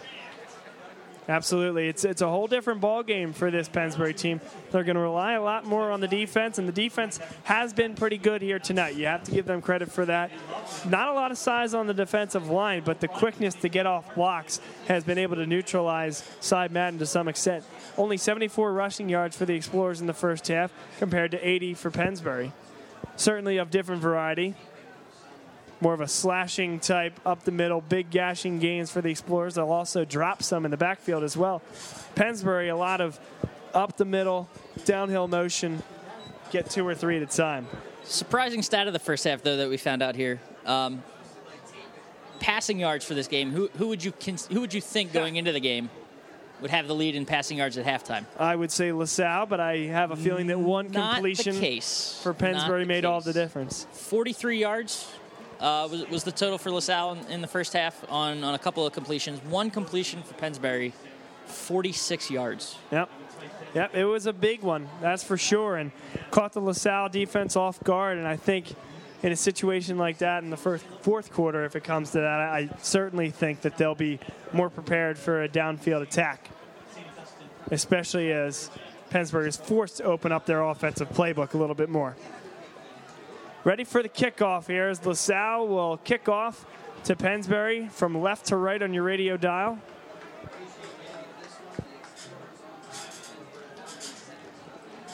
It'll be Matt Savage, number six, to kick off for the Explorers.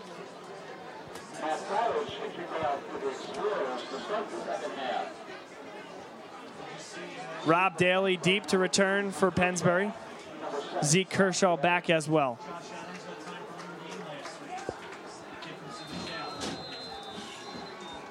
Daly sets up. Now five steps to his left. Hand up, addresses the ball, and launches.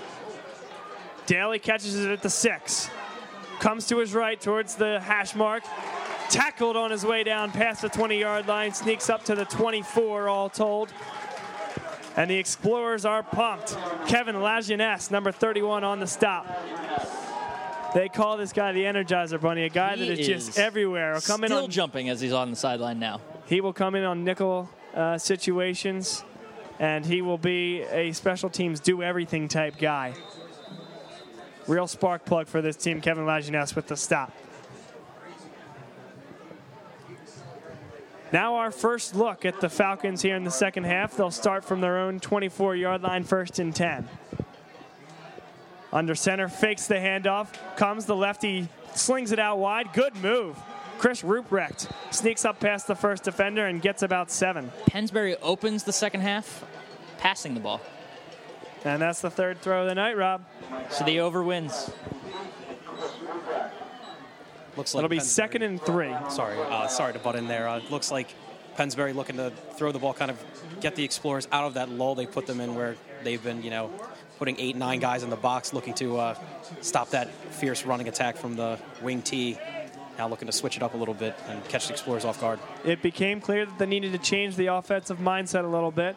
Now up the middle is Ruprecht, bounces outside, bounces off another tackle out past the hash marks, and brings it up to the 38 yard line. First down, Falcons. They'll spot him at the 37, which is still good enough for that first down. 11.03 to go, third quarter. LaSalle leading 7 0. And Pennsbury attacking left, uh, should say right to left on your radio dial. Late switch here for the Explorers. Corbin Melly into the game. Coming off with a full head of steam is Vincenzo Paluzzi. Handoff to Daly. Comes off tackle. Sneaks past the defender. Comes into the, the middle of the field and down at about the 48 yard line of LaSalle. Jared Walls on the stop. Couple nice moves there from Rob, uh, Rob Daly there, gentlemen. Three big plays by Pennsbury to open the second half, so Explorers defense has to sort of clamp down here and put this to an end. We're seeing a difference here from Pennsbury. Starting to loosen up the locks a little bit on the LaSalle defense. Getting into space more. The fake again, it'll be another throw from the lefty. Well overthrown. And the coverage there by number four, Jared Walls. They were looking for Luke Snyder, son of head coach Galen Snyder. He's their best linebacker, led the team in tackles last year, and led the team in tackles in their last game against Council Rock South. Have not seen a ton of him in terms of touches on the offensive end thus far. 10 16 to play, first quarter, second and 10. Penridge inside LaSalle territory at the 48 yard line. Mike Galley under center. Jake Kenny, the center. Three backs in the backfield. And the ball is on the ground. And LaSalle comes up with it. It was a botched exchange. Ruprecht thought Alley had the ball. Alley unable to keep it. And it's picked up by number five, Anthony Piscopo, the big defensive lineman for the Explorers. And that is a big change in possession early on here. Once again, LaSalle will start with good field position. That that is just a drive killer right there. I mean, they, Pennsbury was marching the ball down the field and just one one bad snap and one bad exchange and momentum's changed. Anthony Piscopo also got to be pretty excited. Those I've been talking with some of those linemen in, uh, in classes uh, this past week, and they always tell me how much they love to get their hands on the ball. So uh, definitely excited for him. The shotgun handoff comes to Lajeunesse, who's taking his first snap in the backfield. Shakes off an initial hit, gets about a yard on the play. Second and nine. Ranella and Lajeunesse in the backfield. Seven, I should say 950 in counting in the third quarter. LaSalle still leads 7 to nothing over Pennsbury in the home opener here at Plymouth Whitemarsh. Ferguson in the shotgun. He's going to take it himself off tackle. Gets about another yard. Second and eight. Defense was ready for that one. The one thing about Ferguson, we know he can run a little bit, but he hasn't shown any deception when he has started to run the ball. He's been full bore ahead the whole time, and uh, I think a little bit of misdirection would allow that to be a little bit more effective than just catch and run right at the the right tackle, which we've seen him do a couple times. Right, I agree with that. And earlier, you know, with the zone reads, the LaSalle had a few problems with uh, keeping the ball in the in the, the hands of the guys in the blue jerseys. Um, but uh, Pennsbury now with their first turnover of the game, and LaSalle looking to capitalize. In the shotgun again, Ferguson. Slant across the middle. Finds number 13, Winston Eubanks, who goes down at the 36 yard line. A first down for the Explorers. Easy pitch and catch there from Eubanks as the secondary safety, Rob Daly, was playing off him. Just a slant to the inside, and like I said, easy pitch, easy catch, and the Explorers are moving the ball down the field. And that's the kind of accuracy you like to see from Ferguson right there. Trips near side, ball on the near hash as well. Very bunched up here. Ferguson and Madden in the backfield. Takes the shotgun snap, wanted to give the ball to Heaton. Heaton wasn't available. Instead, he'll take it himself. And a gain of approximately six yards to the 30 yard line. It'll be second and four for the Explorers. 8 10 to play in the third quarter with a 7 0 lead.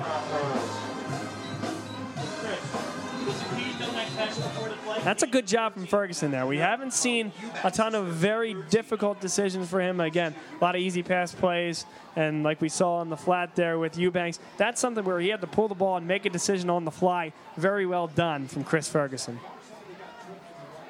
Ferguson now takes a shotgun snap, comes near side, throws it, and it's broken up by number seven, Rob Daly, intended for number two, Charles Heaton. Good play by Daly.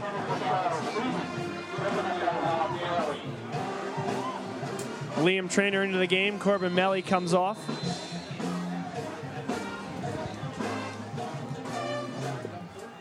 Third and four. Question here now is do you hand it off or do you look to check it down to somebody, look for a little bubble screen as they've been doing a little bit in this game? Uh, we'll see where the Explorers go with this.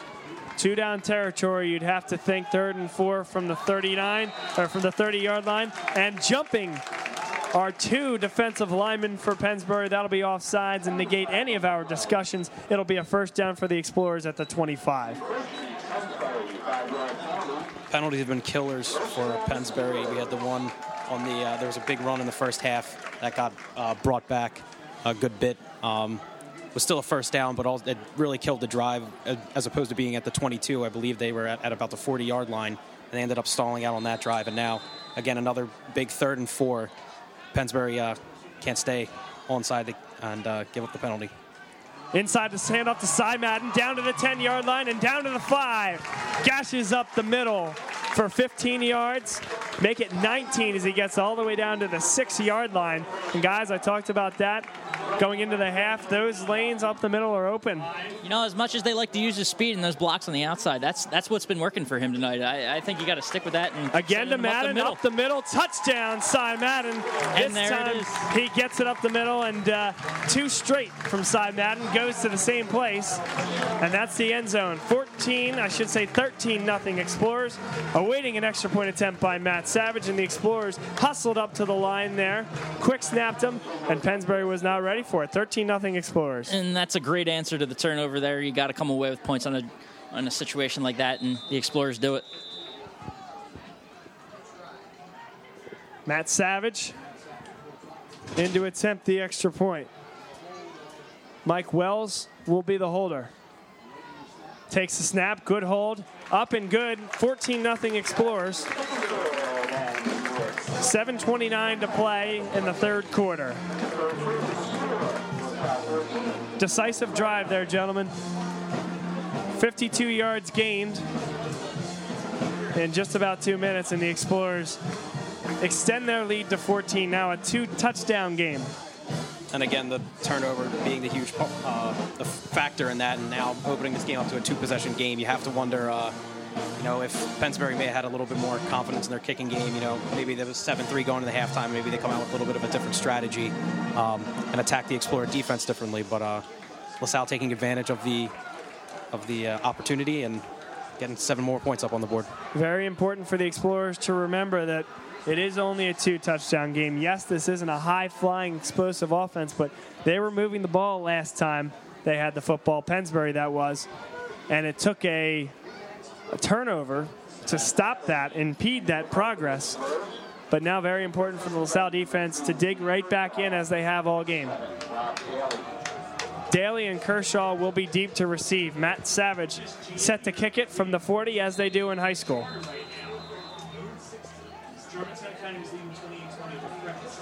Takes a few steps to his left, taps his right toe, arm in the air to make sure everyone's ready, addresses the ball and drills it low, and it's bobbled at the 10 yard line. Kershaw comes up with it. Comes to the outside, wrapped up by the Explorers. And a decisive tackle inside the 20 yard line at the 18, which is where the Falcons will start their drive. That was number 14, Isaiah Jones, on the stop as well. That's a kid that can do everything, like we mentioned. He had one of the key plays in the first half, a third down and about four conversion. Took it way off, or a fourth and four conversion, I should say. Took it off the outside, led to the eventual touchdown to Nick Ranella. And now a big play there. He's been all over the place, and he will be roaming the secondary as well. 7.21 to play. Mike Galley under center. Handed off inside. Ruprecht breaks off one tackle. Takes three explorers to wrap him up. He gets four. And uh, one point of note, uh, like we mentioned at the top of the broadcast, Pennsbury only threw the ball two times in their last game. Uh, the first half, they threw the ball two times, and then in the first two minutes of uh, this third quarter, they threw the ball twice. Uh, so now we'll look to see if they continue to evolve and again get out of their shell, um, continue to evolve their offense into more of a passing attack. And here we go, guys. This is number 40, Mike Ruprecht, who is down on the ground, and this could really be a tough turn for Pennsbury for whatever reason. He's unable to continue in this game. He's their leading rusher this season. He gets the most carries pretty much every single game, and they're looking at his right leg. It looks like it. Get, from, it's hard to tell from here, but it kind of looks like they're stretching him out. I don't know, maybe if he's cramping him. Yeah, it does look more like a cramp from here, Rob, and that would certainly be good news. It's a hot, muggy night. Still early September football, and with that comes some very hot temperatures and, like you said, cramping see how quickly he can get back on the field here. But trainer's still stretching him out. And anytime he's off the field, that's that's huge news for the Explorers. Again, Chris Ruprecht injured right now. We'll take a quick break, come back on the other side. 7.07 to play. LaSalle leads 14 to nothing. You're listening to Explorer Football right here on Bob Long Sports. Elmark Signs and Graphics, your choice for custom signs and design, has been servicing the Philadelphia area for over 30 years. From illuminated signs to vehicle wraps, Elmark Signs is your choice for all your custom signs needs. Elmark delivers high quality signs with a courteous, helpful, and experienced staff. Visit them at elmarksigns.com or give them a call at 610 692 0525. Again, that's elmarksigns.com 610-692-0525. Go check out their website for some great examples of signs that Elmark has created, and be sure to tell them that Bob Long Sports sent you. elmarksigns.com, your choice for custom signs and design.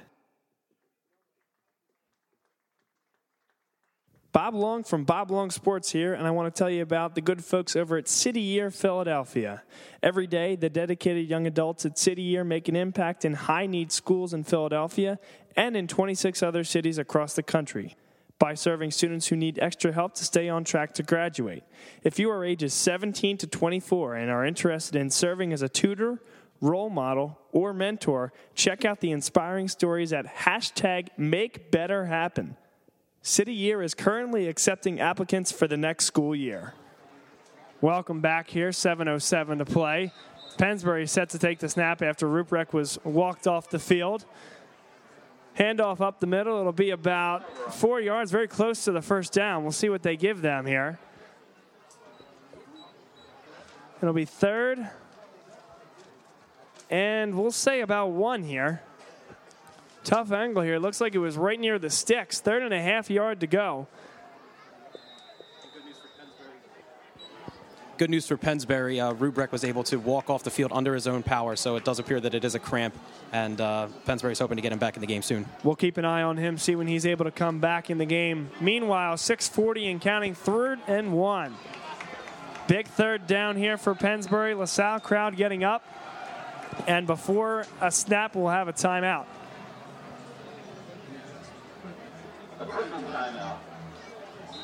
And it will only be momentary. That one deemed by the officials, and right back to play. The handoff to the inside, cutting back is number 47, Snyder. Snyder unable to get to the outside. How about the pursuit by the Explorers to cause the loss? That's Nick Ranella coming out of the defensive back secondary core. Great play there. And a little bit too much east and west for Luke Snyder. Fourth down now coming up for Pennsbury.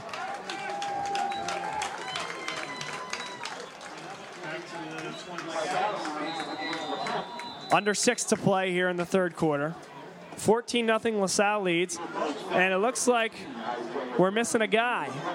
Pennsbury missing a guy. Now dashing onto the field at the last minute is Chris Jackson, the senior linebacker. Mike Alley back to punt. Six seconds to go on the play clock. Bad snap. He's able to recover. And a nice boot It'll come down at about the 40 yard line, caught by Ranella. One step back, now brings it across the 42. That's to about the 43 yard line where he's scrummed upon and will be taken down. There are 20 guys in that scrum, gentlemen. That's that's about the biggest pile, dog pile you're going to see on a punt. there were two Falcons at about the opposing 30 yard line. Everyone else was in that scrum. A flag did come down as well. We'll see what that flag was, but that is about as big a scrum as you'll ever see. Absolutely. Uh, unless you're out watching rugby on some Saturday afternoon, that's about as big a scrum as you'll see.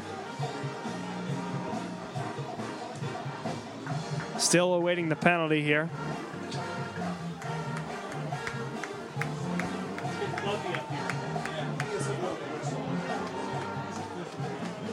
Quite the deliberation. You wonder if they're thinking about picking this one up. Three referees now attending to the discussion.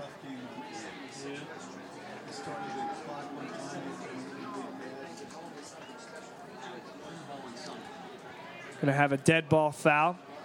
It will be a personal foul against the LaSalle Explorers, which will significantly impede their progress, and actually will have one against Pennsbury as well. So those will offset. Slap on the wrist, a glorified slap on the wrist for both uh, both teams. Don't do that again, and oh, by the way, we won't penalize either yet. So no harm, no foul. I don't know if that really applies here, but the Explorers will take over at their own 42-yard line with Chris Ferguson in the shotgun. Trips to the near side outside. And now the handoff up the middle. Cy Madden takes some contact initially, churns the legs, and gets three yards up to the 45. One thing to notice matchup wise, the Explorers there had uh, trips to the right, and there was only uh, one corner down on, I believe it was Nick Ranella, who was the uh, frontmost man in the in the bunch, and a one safety over the top. So it would appear that, and the, I'm sorry, the linebackers were also kind of committing to the middle, looking for that uh, Cy Madden run. Um, so look for that matchup on the outside again, those numbers games for the South. Now we'll put a tight end here on the line. Two receivers out wide, three step drop. Oh, it's tipped up off Liam Trainer. Liam Trainer was looking to make the catch, and it was almost intercepted.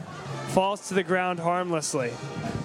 One thing to note on that play, I, I don't know if Ferguson just didn't see it, but uh, Eubanks was outside. He had Daly over the top, but Daly was playing a good 20 yards off of him that's a. I mean, if he's going to keep playing like that, you got to look for some quick, quick screen passes out there or something. Take advantage of that. That was a that was a huge cushion. Third and seven could be an opportunity for that. The need to advance the ball past midfield to about the 47 and a half yard line. And Chris Ferguson comes up and Chris Ferguson comes off the field there. So now it will be Isaiah Jones his first option here is a Wildcat up the middle, running through the, to the 40 yard line, down to the 35, made a few men miss. And the athleticism of Isaiah Jones on third and seven, able to get the Explorers a first down and then some. Down to the 35 of the Falcons. They'll leave Jones in for the time being as the Wildcat operator. We'll see if he's able to throw a ball here. He has not to this point thrown the ball. Last weekend, they really struggled with him in the limited opportunities he had as the Wildcat quarterback. Lost a bunch of yards, a couple penalties, just weren't in sync, and now already looking a lot better with Jones as the quarterback. Nearly fumbled the ball, swings, swings it out wide. He's got a lot of room if he makes the first man miss. Cannot quite do that. Wrapped up. And it was a low snap as well on that play, uh, making it a little difficult for the Wildcat man back there to catch the ball cleanly and make the play the way it's designed to uh, be executed. It was Joe Mauer, number 17 for Pennsbury, diving at the heels of Isaiah Jones, able to trip him up a yard behind the line of scrimmage. And Jones gets a big round of applause from the LaSalle faithful as he comes back off the field. And you get the feeling that this is something that they're going to commit to more, and they're very they're committed to already, but you'll see more and more throughout the season.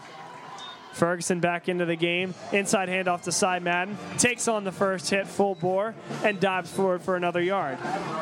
Gain of three. Third and eight upcoming. 3.23 to go in the third quarter. LaSalle still retaining the 14 to nothing lead over Pennsbury. Again, on that play, we saw trips to the right, and uh, it seems as the uh, second man, not the slot, not the nearest uh, man nearest to the line of scrimmage, but the man in the middle of the slot and the outside receiver uh, had the corner on him. Now looks like this play they'll be pressing on the outside, uh, but there's definitely an opportunity open there for a screen pass. Handoff inside the Jones, cuts it outside. Madden, I should say, down to the 20 and down to the 10. It'll be called back with a flag. He walks into the end zone. He doesn't see it yet. There will be a hold called against the Explorers at about the 10 yard line, blocking downfield. The hold will bring them back to about the 20 yard line, but quite the run from Cy Madden, number 15 for the Explorers. He looked bottled up in the middle there and was just able to bounce that to the outside, and he was off. It's a really unfortunate flag, but great skill by, by uh, Cy.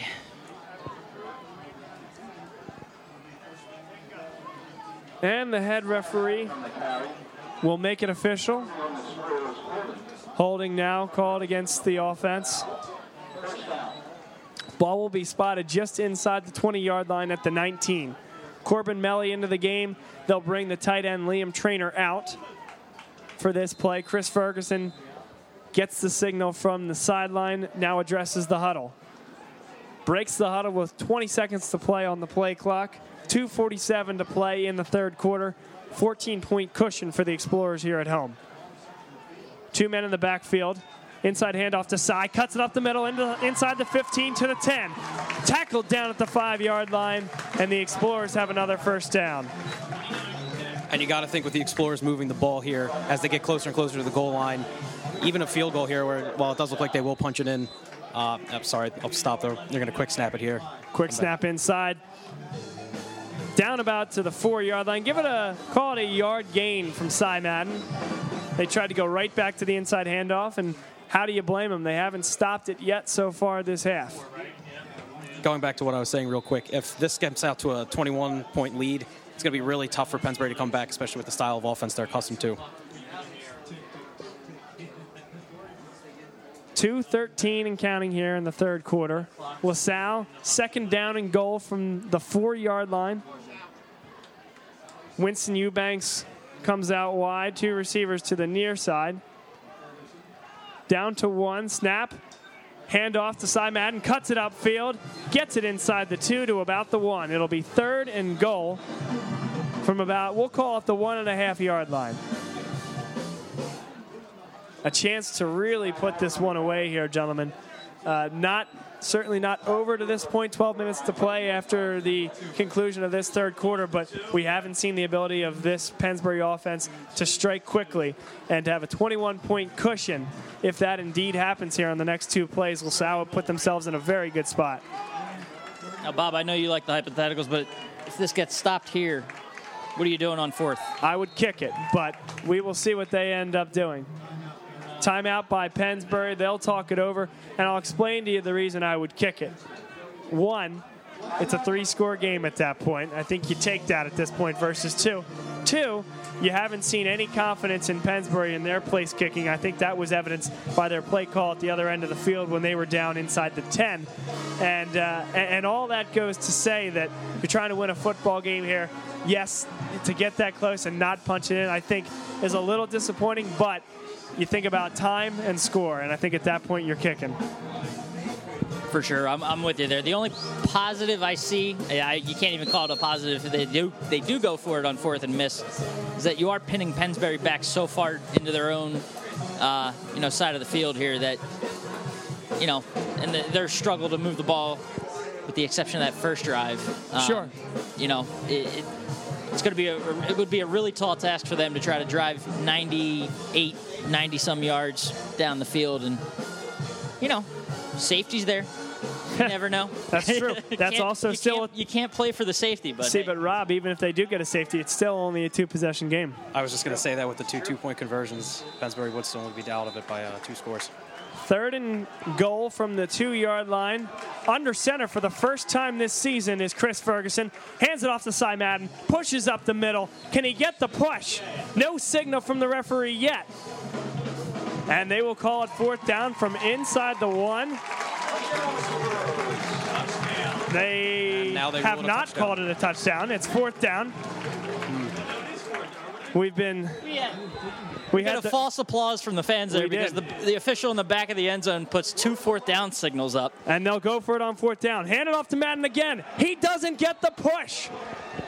He is short, and the Explorers turn it over on downs at the one yard line. Pennsbury stands up strong, and the defense has executed a goal line stand. And again, as you mentioned, you know, you have the opportunity to go up three scores there. Uh, I, I guess when you when you do have guys like Cy Madden in the backfield, you have confidence in them being able to get a yard on fourth down. But uh, Coach Steinmetz uh, doesn't get it that time. The first two times we've seen the Explorers go under center. And the offensive line did not get the push, whether those two events are related or not. It looked like a pretty clean handoff. And now up the middle. Ruprecht back into the game. Gashes the Explorers for 11 yards and a first down. Out to the 12 we go, and you wonder now, a little bit of momentum for Pennsbury, how much that moment will impact the final score of this game, and certainly Pennsbury's efforts to come back. And I know I was advocating for that, not necessarily advocating, but you know, mentioning that whole going for it on fourth there. But the, the feeling of punching it into the end zone obviously does a lot more for your sideline than kicking it. But yeah, that that now, you know, hindsight, that field goal does look good. Three score game, and it's not the case anymore.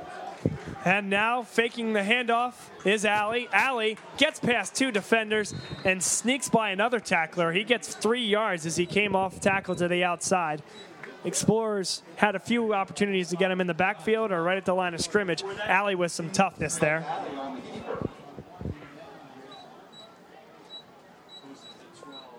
Final play here of the third quarter as we tick under five seconds to play. And now that is the end of the third quarter. Explorers lead 14 to nothing over Pennsbury in the home opener here from Plymouth Whitemarsh High School. LaSalle 1 0 in the year. Pennsbury also 1 0.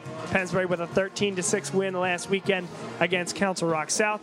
LaSalle with a 24 to 12 win against North Penn. The Knights, that classic opening game that we've seen each of the last five years. Now another non-league game for the Explorers and an opportunity to go 2 0 here. Their defense has been really, really good all night. That it has, and they, they have an opportunity now. You know, getting into the fourth quarter, you got a big stop here. After that, that momentum killing effort there on the goal line that just couldn't couldn't come to fruition. But you know, now the defense has to step up and do their job. And the defense has also been in kind of a bend, don't break uh, kind of. Uh, they've had that kind of feel to them all night, as you know, with uh, Pennsbury getting down close inside uh, the 10-yard line and not being able to punch it in, and LaSalle getting the ball back uh, before the end of half, at the end of the half, um, and also so a couple penalties helping out the Explorer defense, uh, as well as the fumble uh, around the 50-yard line that led to the 52-yard drive, uh, where LaSalle scored there. I believe was their second touchdown. Um, so now we'll look to see if LaSalle's defense can pitch the shutout for the rest of this uh, rest of this game, this fourth quarter. And we'll see that drive continue from the 16 yard line. It's second and seven. Mike Alley under center. Hands off to the inside. Not a lot of room. Wrapped up is Ruprecht. He'll get about three.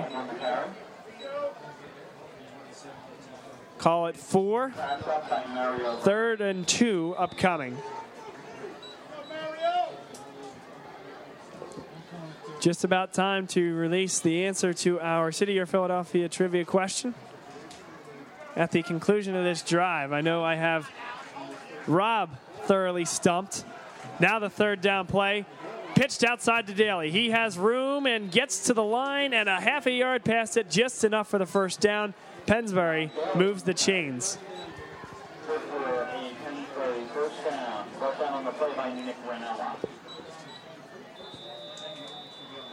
They'll start this set of downs from the 23 yard line. Long way to go here for Pennsbury. A slow, methodical offense. Trails by 14 with 11 10 and counting here in the final quarter of play and regulation. Alley under center. Again, that wing T formation we've seen all day. Faking the handoff. They're going up top. Incidental contact as going down was the receiver. He wants a penalty. It was incidental contact as Mario Verani, his legs tripped up and caught up with number 29, Greg Lichtenstein, the tight end and a guy we've seen in the secondary tonight for Pennsbury as well. And that's a call, if you're a Pennsbury fan, is, is just a no call there is really disappointing and um, infuriating. But that is one of those You things it, you yeah. see it called a lot. Incidental. You won it. It was just two guys running for the ball. They weren't climbing on top of each other, holding on to each other. It was, It was just the legs, legs. getting caught. That's all. Absolutely, Rob. Right call there. Second and 10 now from the 23 yard line. Handoff inside to Ruprecht. Makes one man miss and then bowls over another guy. He will run that one for seven yards. It'll be third and three coming up from about the 30 yard line. They need the 33 yard line. Big spot in this game, needless to say. Not a ton of possessions left in this game. Two running offenses. The clock is not stopping a lot. We've had a quick game here so far. Very important for Pennsbury to make these possessions count. Third and three, inside handoff to Ruprecht again. The initial contact didn't have it. The second push, he might be able to get it. He is right at the sticks. We'll see what the referee says. They wave the chains forward. First down by about a half a yard. Chris Ruprecht. That second effort that he's had all night has been really impressive. It's just been so tough to take down, and, and just his oh man, his bottom half keeps the, the motor going and does enough to get it there. Now Alley under center once more. Fakes the handoff, comes up the middle. Explorers will get a stop in the backfield. A two yard loss. It'll be second and 12.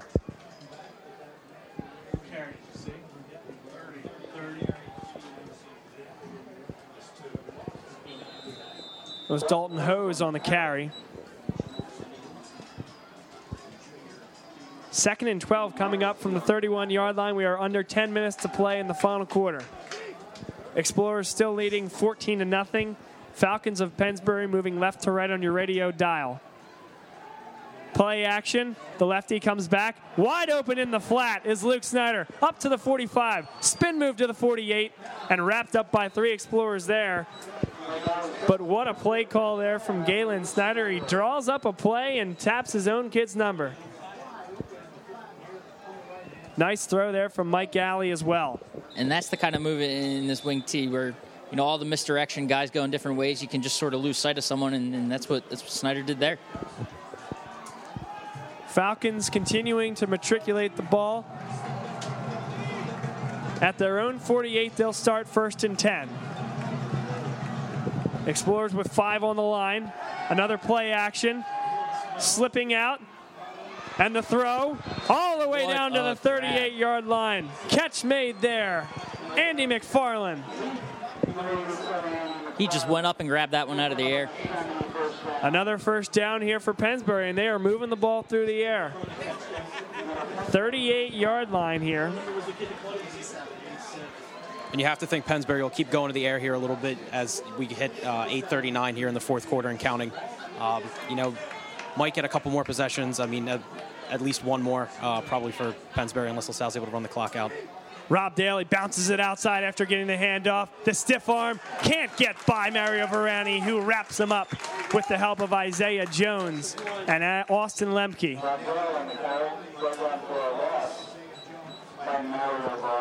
That'll be a yard loss. Second and 11 upcoming for the Falcons of Pennsbury. Now, for almost the whole game, the Explorers have kind of been in the attack mode of going after the uh, the running lanes and trying to lock up the run game. Now you have to stay on your toes a little bit more and sit back and look for the pass. Um, as you know, they seem to be drawing up more, uh, more and more passing plays.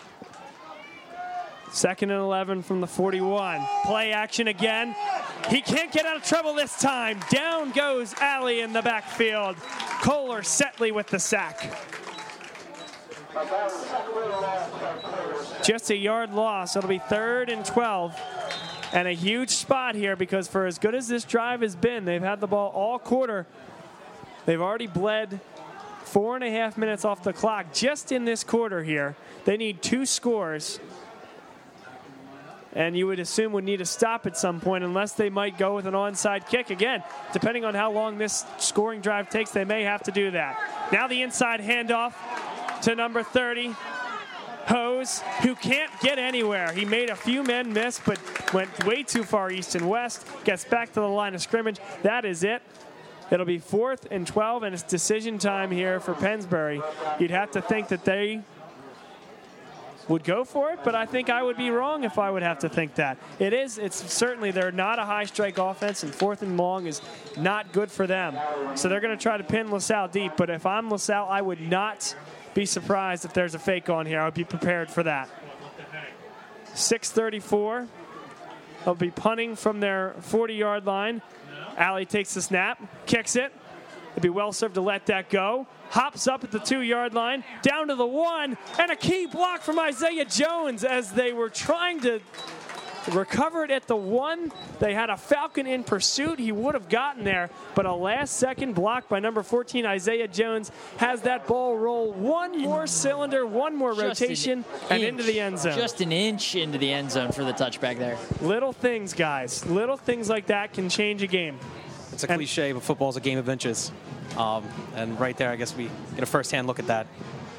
Guys, I tell you, I'm up here watching that play, and I see that ball have backspin, and I see Isaiah Jones sprinting back towards that ball. I'm thinking, what are you doing? But he went back for the block, and he saw it a lot better than we did. What a heady play from Jones. Now the outside toss sweep. This is to Ranella, cuts upfield. A gain of one to the 21 yard line. It'll be second and nine with 6.12 to play. Two timeouts remaining for Pennsbury. LaSalle likely to keep the ball on the ground and waste 25 seconds in between each play with uh, certainly the duration of the shot or shot clock. Gosh, basketball season comes soon, folks. The play clock. 5:49 to play. 11 on the play clock. Ferguson in the shotgun. Cy Madden to his left. Fakes the inside handoff, breaks two tackles, and gets about three yards.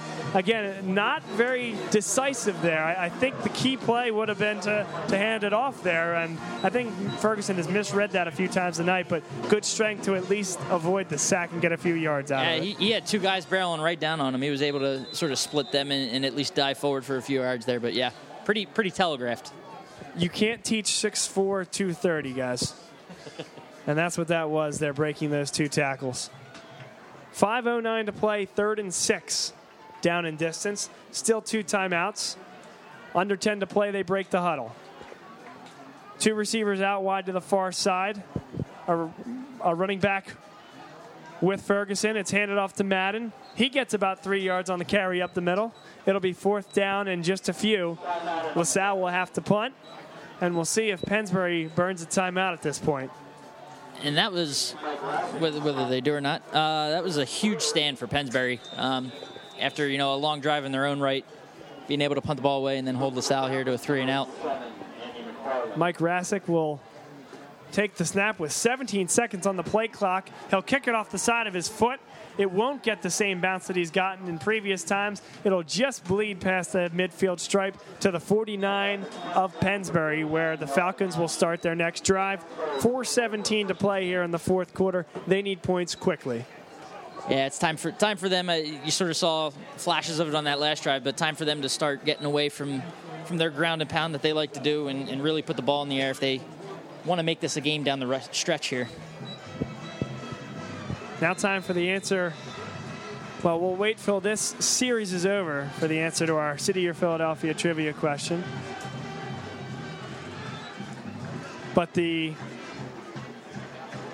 Falcons will need to make ground quickly up here. They'll open up the playbook. We saw it already here in the second half.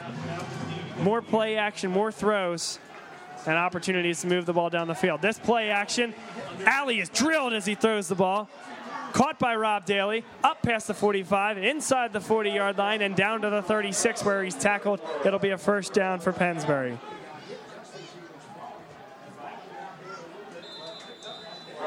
Four oh seven to play. The momentary stoppage with the movement of the chains. And now we'll tick under four minutes to play here in the fourth quarter. Falcons at the 36 yard line, first and 10. Alley sets up under center. Two running backs behind him. Handoff inside to Daly. Cuts it up. Three yards out to the 33 yard line. It'll be second and seven. Clock still running.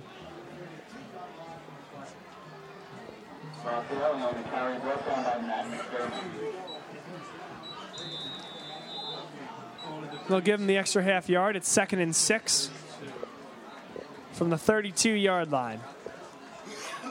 Not the most urgency I've ever seen for a team down 14 points. Now the handoff comes inside. The initial fake was to Ruprecht, comes off to Daly, another four yard gain. It'll be third and two. You know, they had the success on that first play with the pass, and now they go back to their run game, and, and time's ticking.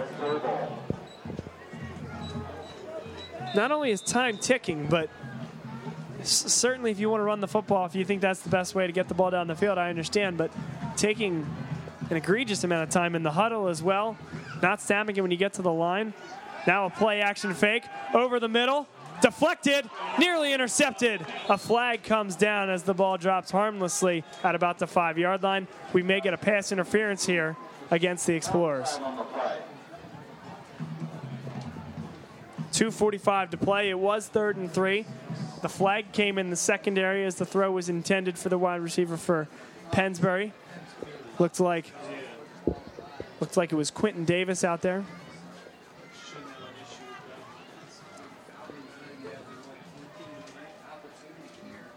Now Pennsbury, you got to be, you know, on the sideline. You have to hope. You have to. You obviously have four downs to score, but you have to be talking to your hands teams guys right now. It looks like they're going to have to go for an onside kick here with 2:45 left. And even though they have two timeouts, they could try to pin LaSalle back deep, but that might be a little bit of a risky strategy considering a first down would uh, pretty much get this game almost over with. Sure, 2.45 to play, two timeouts for Pennsbury at this point. They will start this set of downs just inside the 15 yard line. Timeout will be called by Pennsbury. So, I mean, if you have to call it, if, if you want to get the play off and get it right, I guess you have to do that. But you really hate to take that time out really, there. really shooting themselves in the foot here down the stretch. A lot of time running off the clock, wasting a timeout there. Clock is stopped after a penalty there as well. And uh, that must have been the only explanation is that there was a lot of confusion and they weren't running the right play. Otherwise, no reason to call that timeout at that point. But as is, it'll be one timeout remaining after this break here by Pennsbury and LaSalle trying to hold serve and as our colleague Andrew here said, bend but don't break. They've given up some yards here in the second half, some decent drives. We've had a few turnovers here, a few big stops there. Can they stay bent uh, but not broken one more time here this evening?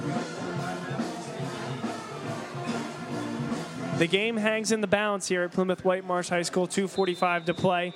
First and 10 from just inside the 15 yard line. Alley behind center. They'll hand it off to Daly, trying to get to the outside. Has some blocking, gets about three yards. Good pursuit by the linebackers of LaSalle. That could have been worse if not for the pursuit of the two of the linebackers for the Explorers. Kohler Setley in there as well. Second and seven. 2.20 to play. Clock running, 15 seconds to play on the play clock. you have to think they're going to throw the ball here to at least stop the clock with an incompletion. The lefty fakes the throw, doesn't have anyone, now runs it up the middle. Can't get much, maybe gets a yard. And third down and mid range will be upcoming. And I, I mean, you got to throw the ball away there. Uh, you can't you can't tuck and run as a quarterback. The situation, timeout situation, clock running. I mean, the better decision there is to throw the ball. And now they're, as they sit here huddling up, trying to call another play in. Yep, late substitutions here for Pennsbury. I mean, they'll get the play off before the play clock, but no sense of urgency not, whatsoever. Not more than five or six seconds before it expires. Now the inside handoff. The Explorers sniffed it right away. They handed it off to Daly, who handed it inside to Hose. And they've run that play one too many times. The Explorers all over it. And likely will have to burn their last time out. They certainly will. It'll be fourth and 10. They're back to the original line of scrimmage. 119 to play. LaSalle has all but done the job. Certainly not over yet. A touchdown strike here, followed by an onside kick, could make things very interesting. But LaSalle and Coach Steinmetz and the defensive coaches on this team are thinking one stop, this less than it. 10 one yards, play. and one this play. game. This is this could be the game. I mean, this is the game right here. What have you seen, Rob, from this LaSalle team? I mean, there were building blocks that they needed to build from. Certainly last game, we've seen a lot of new faces on this team, and the question was, how would they gel? How would you, how would you uh, analyze that at this point? Well, let's let's look at both sides of the ball there. Obviously, on the offense, you know, you got a, a quarterback that is still sort of getting getting used to the system, uh, making his second start here, um, and, and is getting it, you know. And you got a new new running back behind you um, that they're really utilizing his his set of skills, speed and elusiveness, and uh, really doing a good job there. Just some some consistency is something they need to work on, and that'll come as the season goes along. But you flip to the other side of the ball, and man, Andrew, you nailed it on the head. This this bend bend but don't break is really the best way to describe this defense. They're they're a unit that uh, looks pretty stout right now. Fourth and ten. Explorers bring the pressure, and down goes Alley. It's McDermott on the sack. The senior captain comes up with the big one, and an exclamation point is put on this performance by the LaSalle Explorer defense. And that'll do it here. A couple of knees will be all it takes, but a flair for the dramatic by the senior captain, Matt McDermott, making his first cousin proud. Carolina could use a few interior linemen as well. I think Matt McDermott making a statement here tonight, quite the sack, and uh, really botched uh, protection as well. Right, On the right. biggest play of the game, I think Pennsbury's offensive line really left a lot to be desired there. And I'd be remiss if, uh, you know, talking about a McDermott, if I didn't plug the fact that he is his his cousin is going into the Hall of Fame at LaSalle Athletics Hall of Fame this year, uh, and also was a member of, of the wrestling team. People might forget that, but I, I was a wrestler at LaSalle during my time And and, his and got first the name? chance. Sean McDermott. So uh, was you know That's Sean McDermott. that Sean McDermott Wrestler. was wrestler at LaSalle, played on the football team, but was also on the wrestling team. Two-time national prep champion for wrestling, no less. So he's he's got he, he's a he's a you know a versatile guy there. He's not just a defensive mind. He's he's a he's quite the athlete. Shades of Anthony Piscopo as well on the defensive line. One of the best runners, or sorry, runners, one of the best wrestlers that this country has to offer, representing the United States and finishing seventh in the World Games in Sarajevo. Ferguson will take a knee. We're under 40 seconds to play here now. One more snap should do it. And the Explorers are going to start 2 0. On comes DeMatha next weekend at DeMatha down in Maryland. An opportunity for the Explorers to test their mettle. They've won by double digits in both of their first two games. Now, an opportunity to go down to one of the best programs in all of high school football. They beat DeMatha last year. Opportunity to do it again. And that, that's going to be a great one. That's uh, looking forward to, to listening from afar. Bob. final knee, and that'll be the game. Explorers lining up along with the Falcons of Pennsbury to shake hands at midfield. Explorers 14, Falcons 0. LaSalle advances to 2 0 on the year. Let's start with you, Andrew. Final thoughts here on this game, what we saw, and what we can look forward to the rest of this season. I think we could definitely look forward to the run defense and especially the, the front four for LaSalle. They really held their own this game and you know made plays on their own, especially as we said, uh, McDermott with the, the game sealing sack at the end. Um, and also the offense, of course, keeping up the Cy Madden show and uh, you know getting Ferguson more and more accustomed to the offense while you know he has some experience with the system.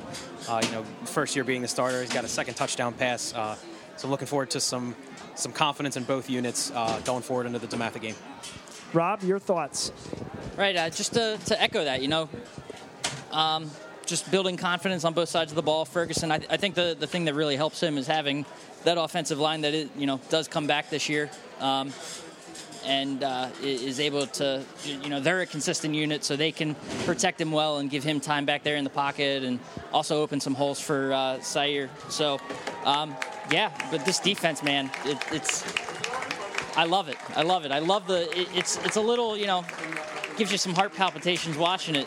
The whole bend don't break. They get down there into the red zone a couple of times, but they're able when when they need to make the play, they do. So, I, I look forward to seeing that all year the LaSalle Explorers, a lot of new faces this year, gelling a lot quicker than I think a lot of people might have anticipated. Final score here from Plymouth Whitemarsh 14 to nothing. Pennsbury falls to 1 and 1. LaSalle advances to 2 and 0. Next game, we will be down at DeMatha as LaSalle takes on DeMatha Catholic in Maryland. Next broadcast for Bob Long Sports as a whole will be LaSalle Soccer tomorrow versus WC Rustin live from Lower Bartley Field on the campus of LaSalle College High School. We'll take you away with the alma mater, LaSalle College High School winner, 14 0.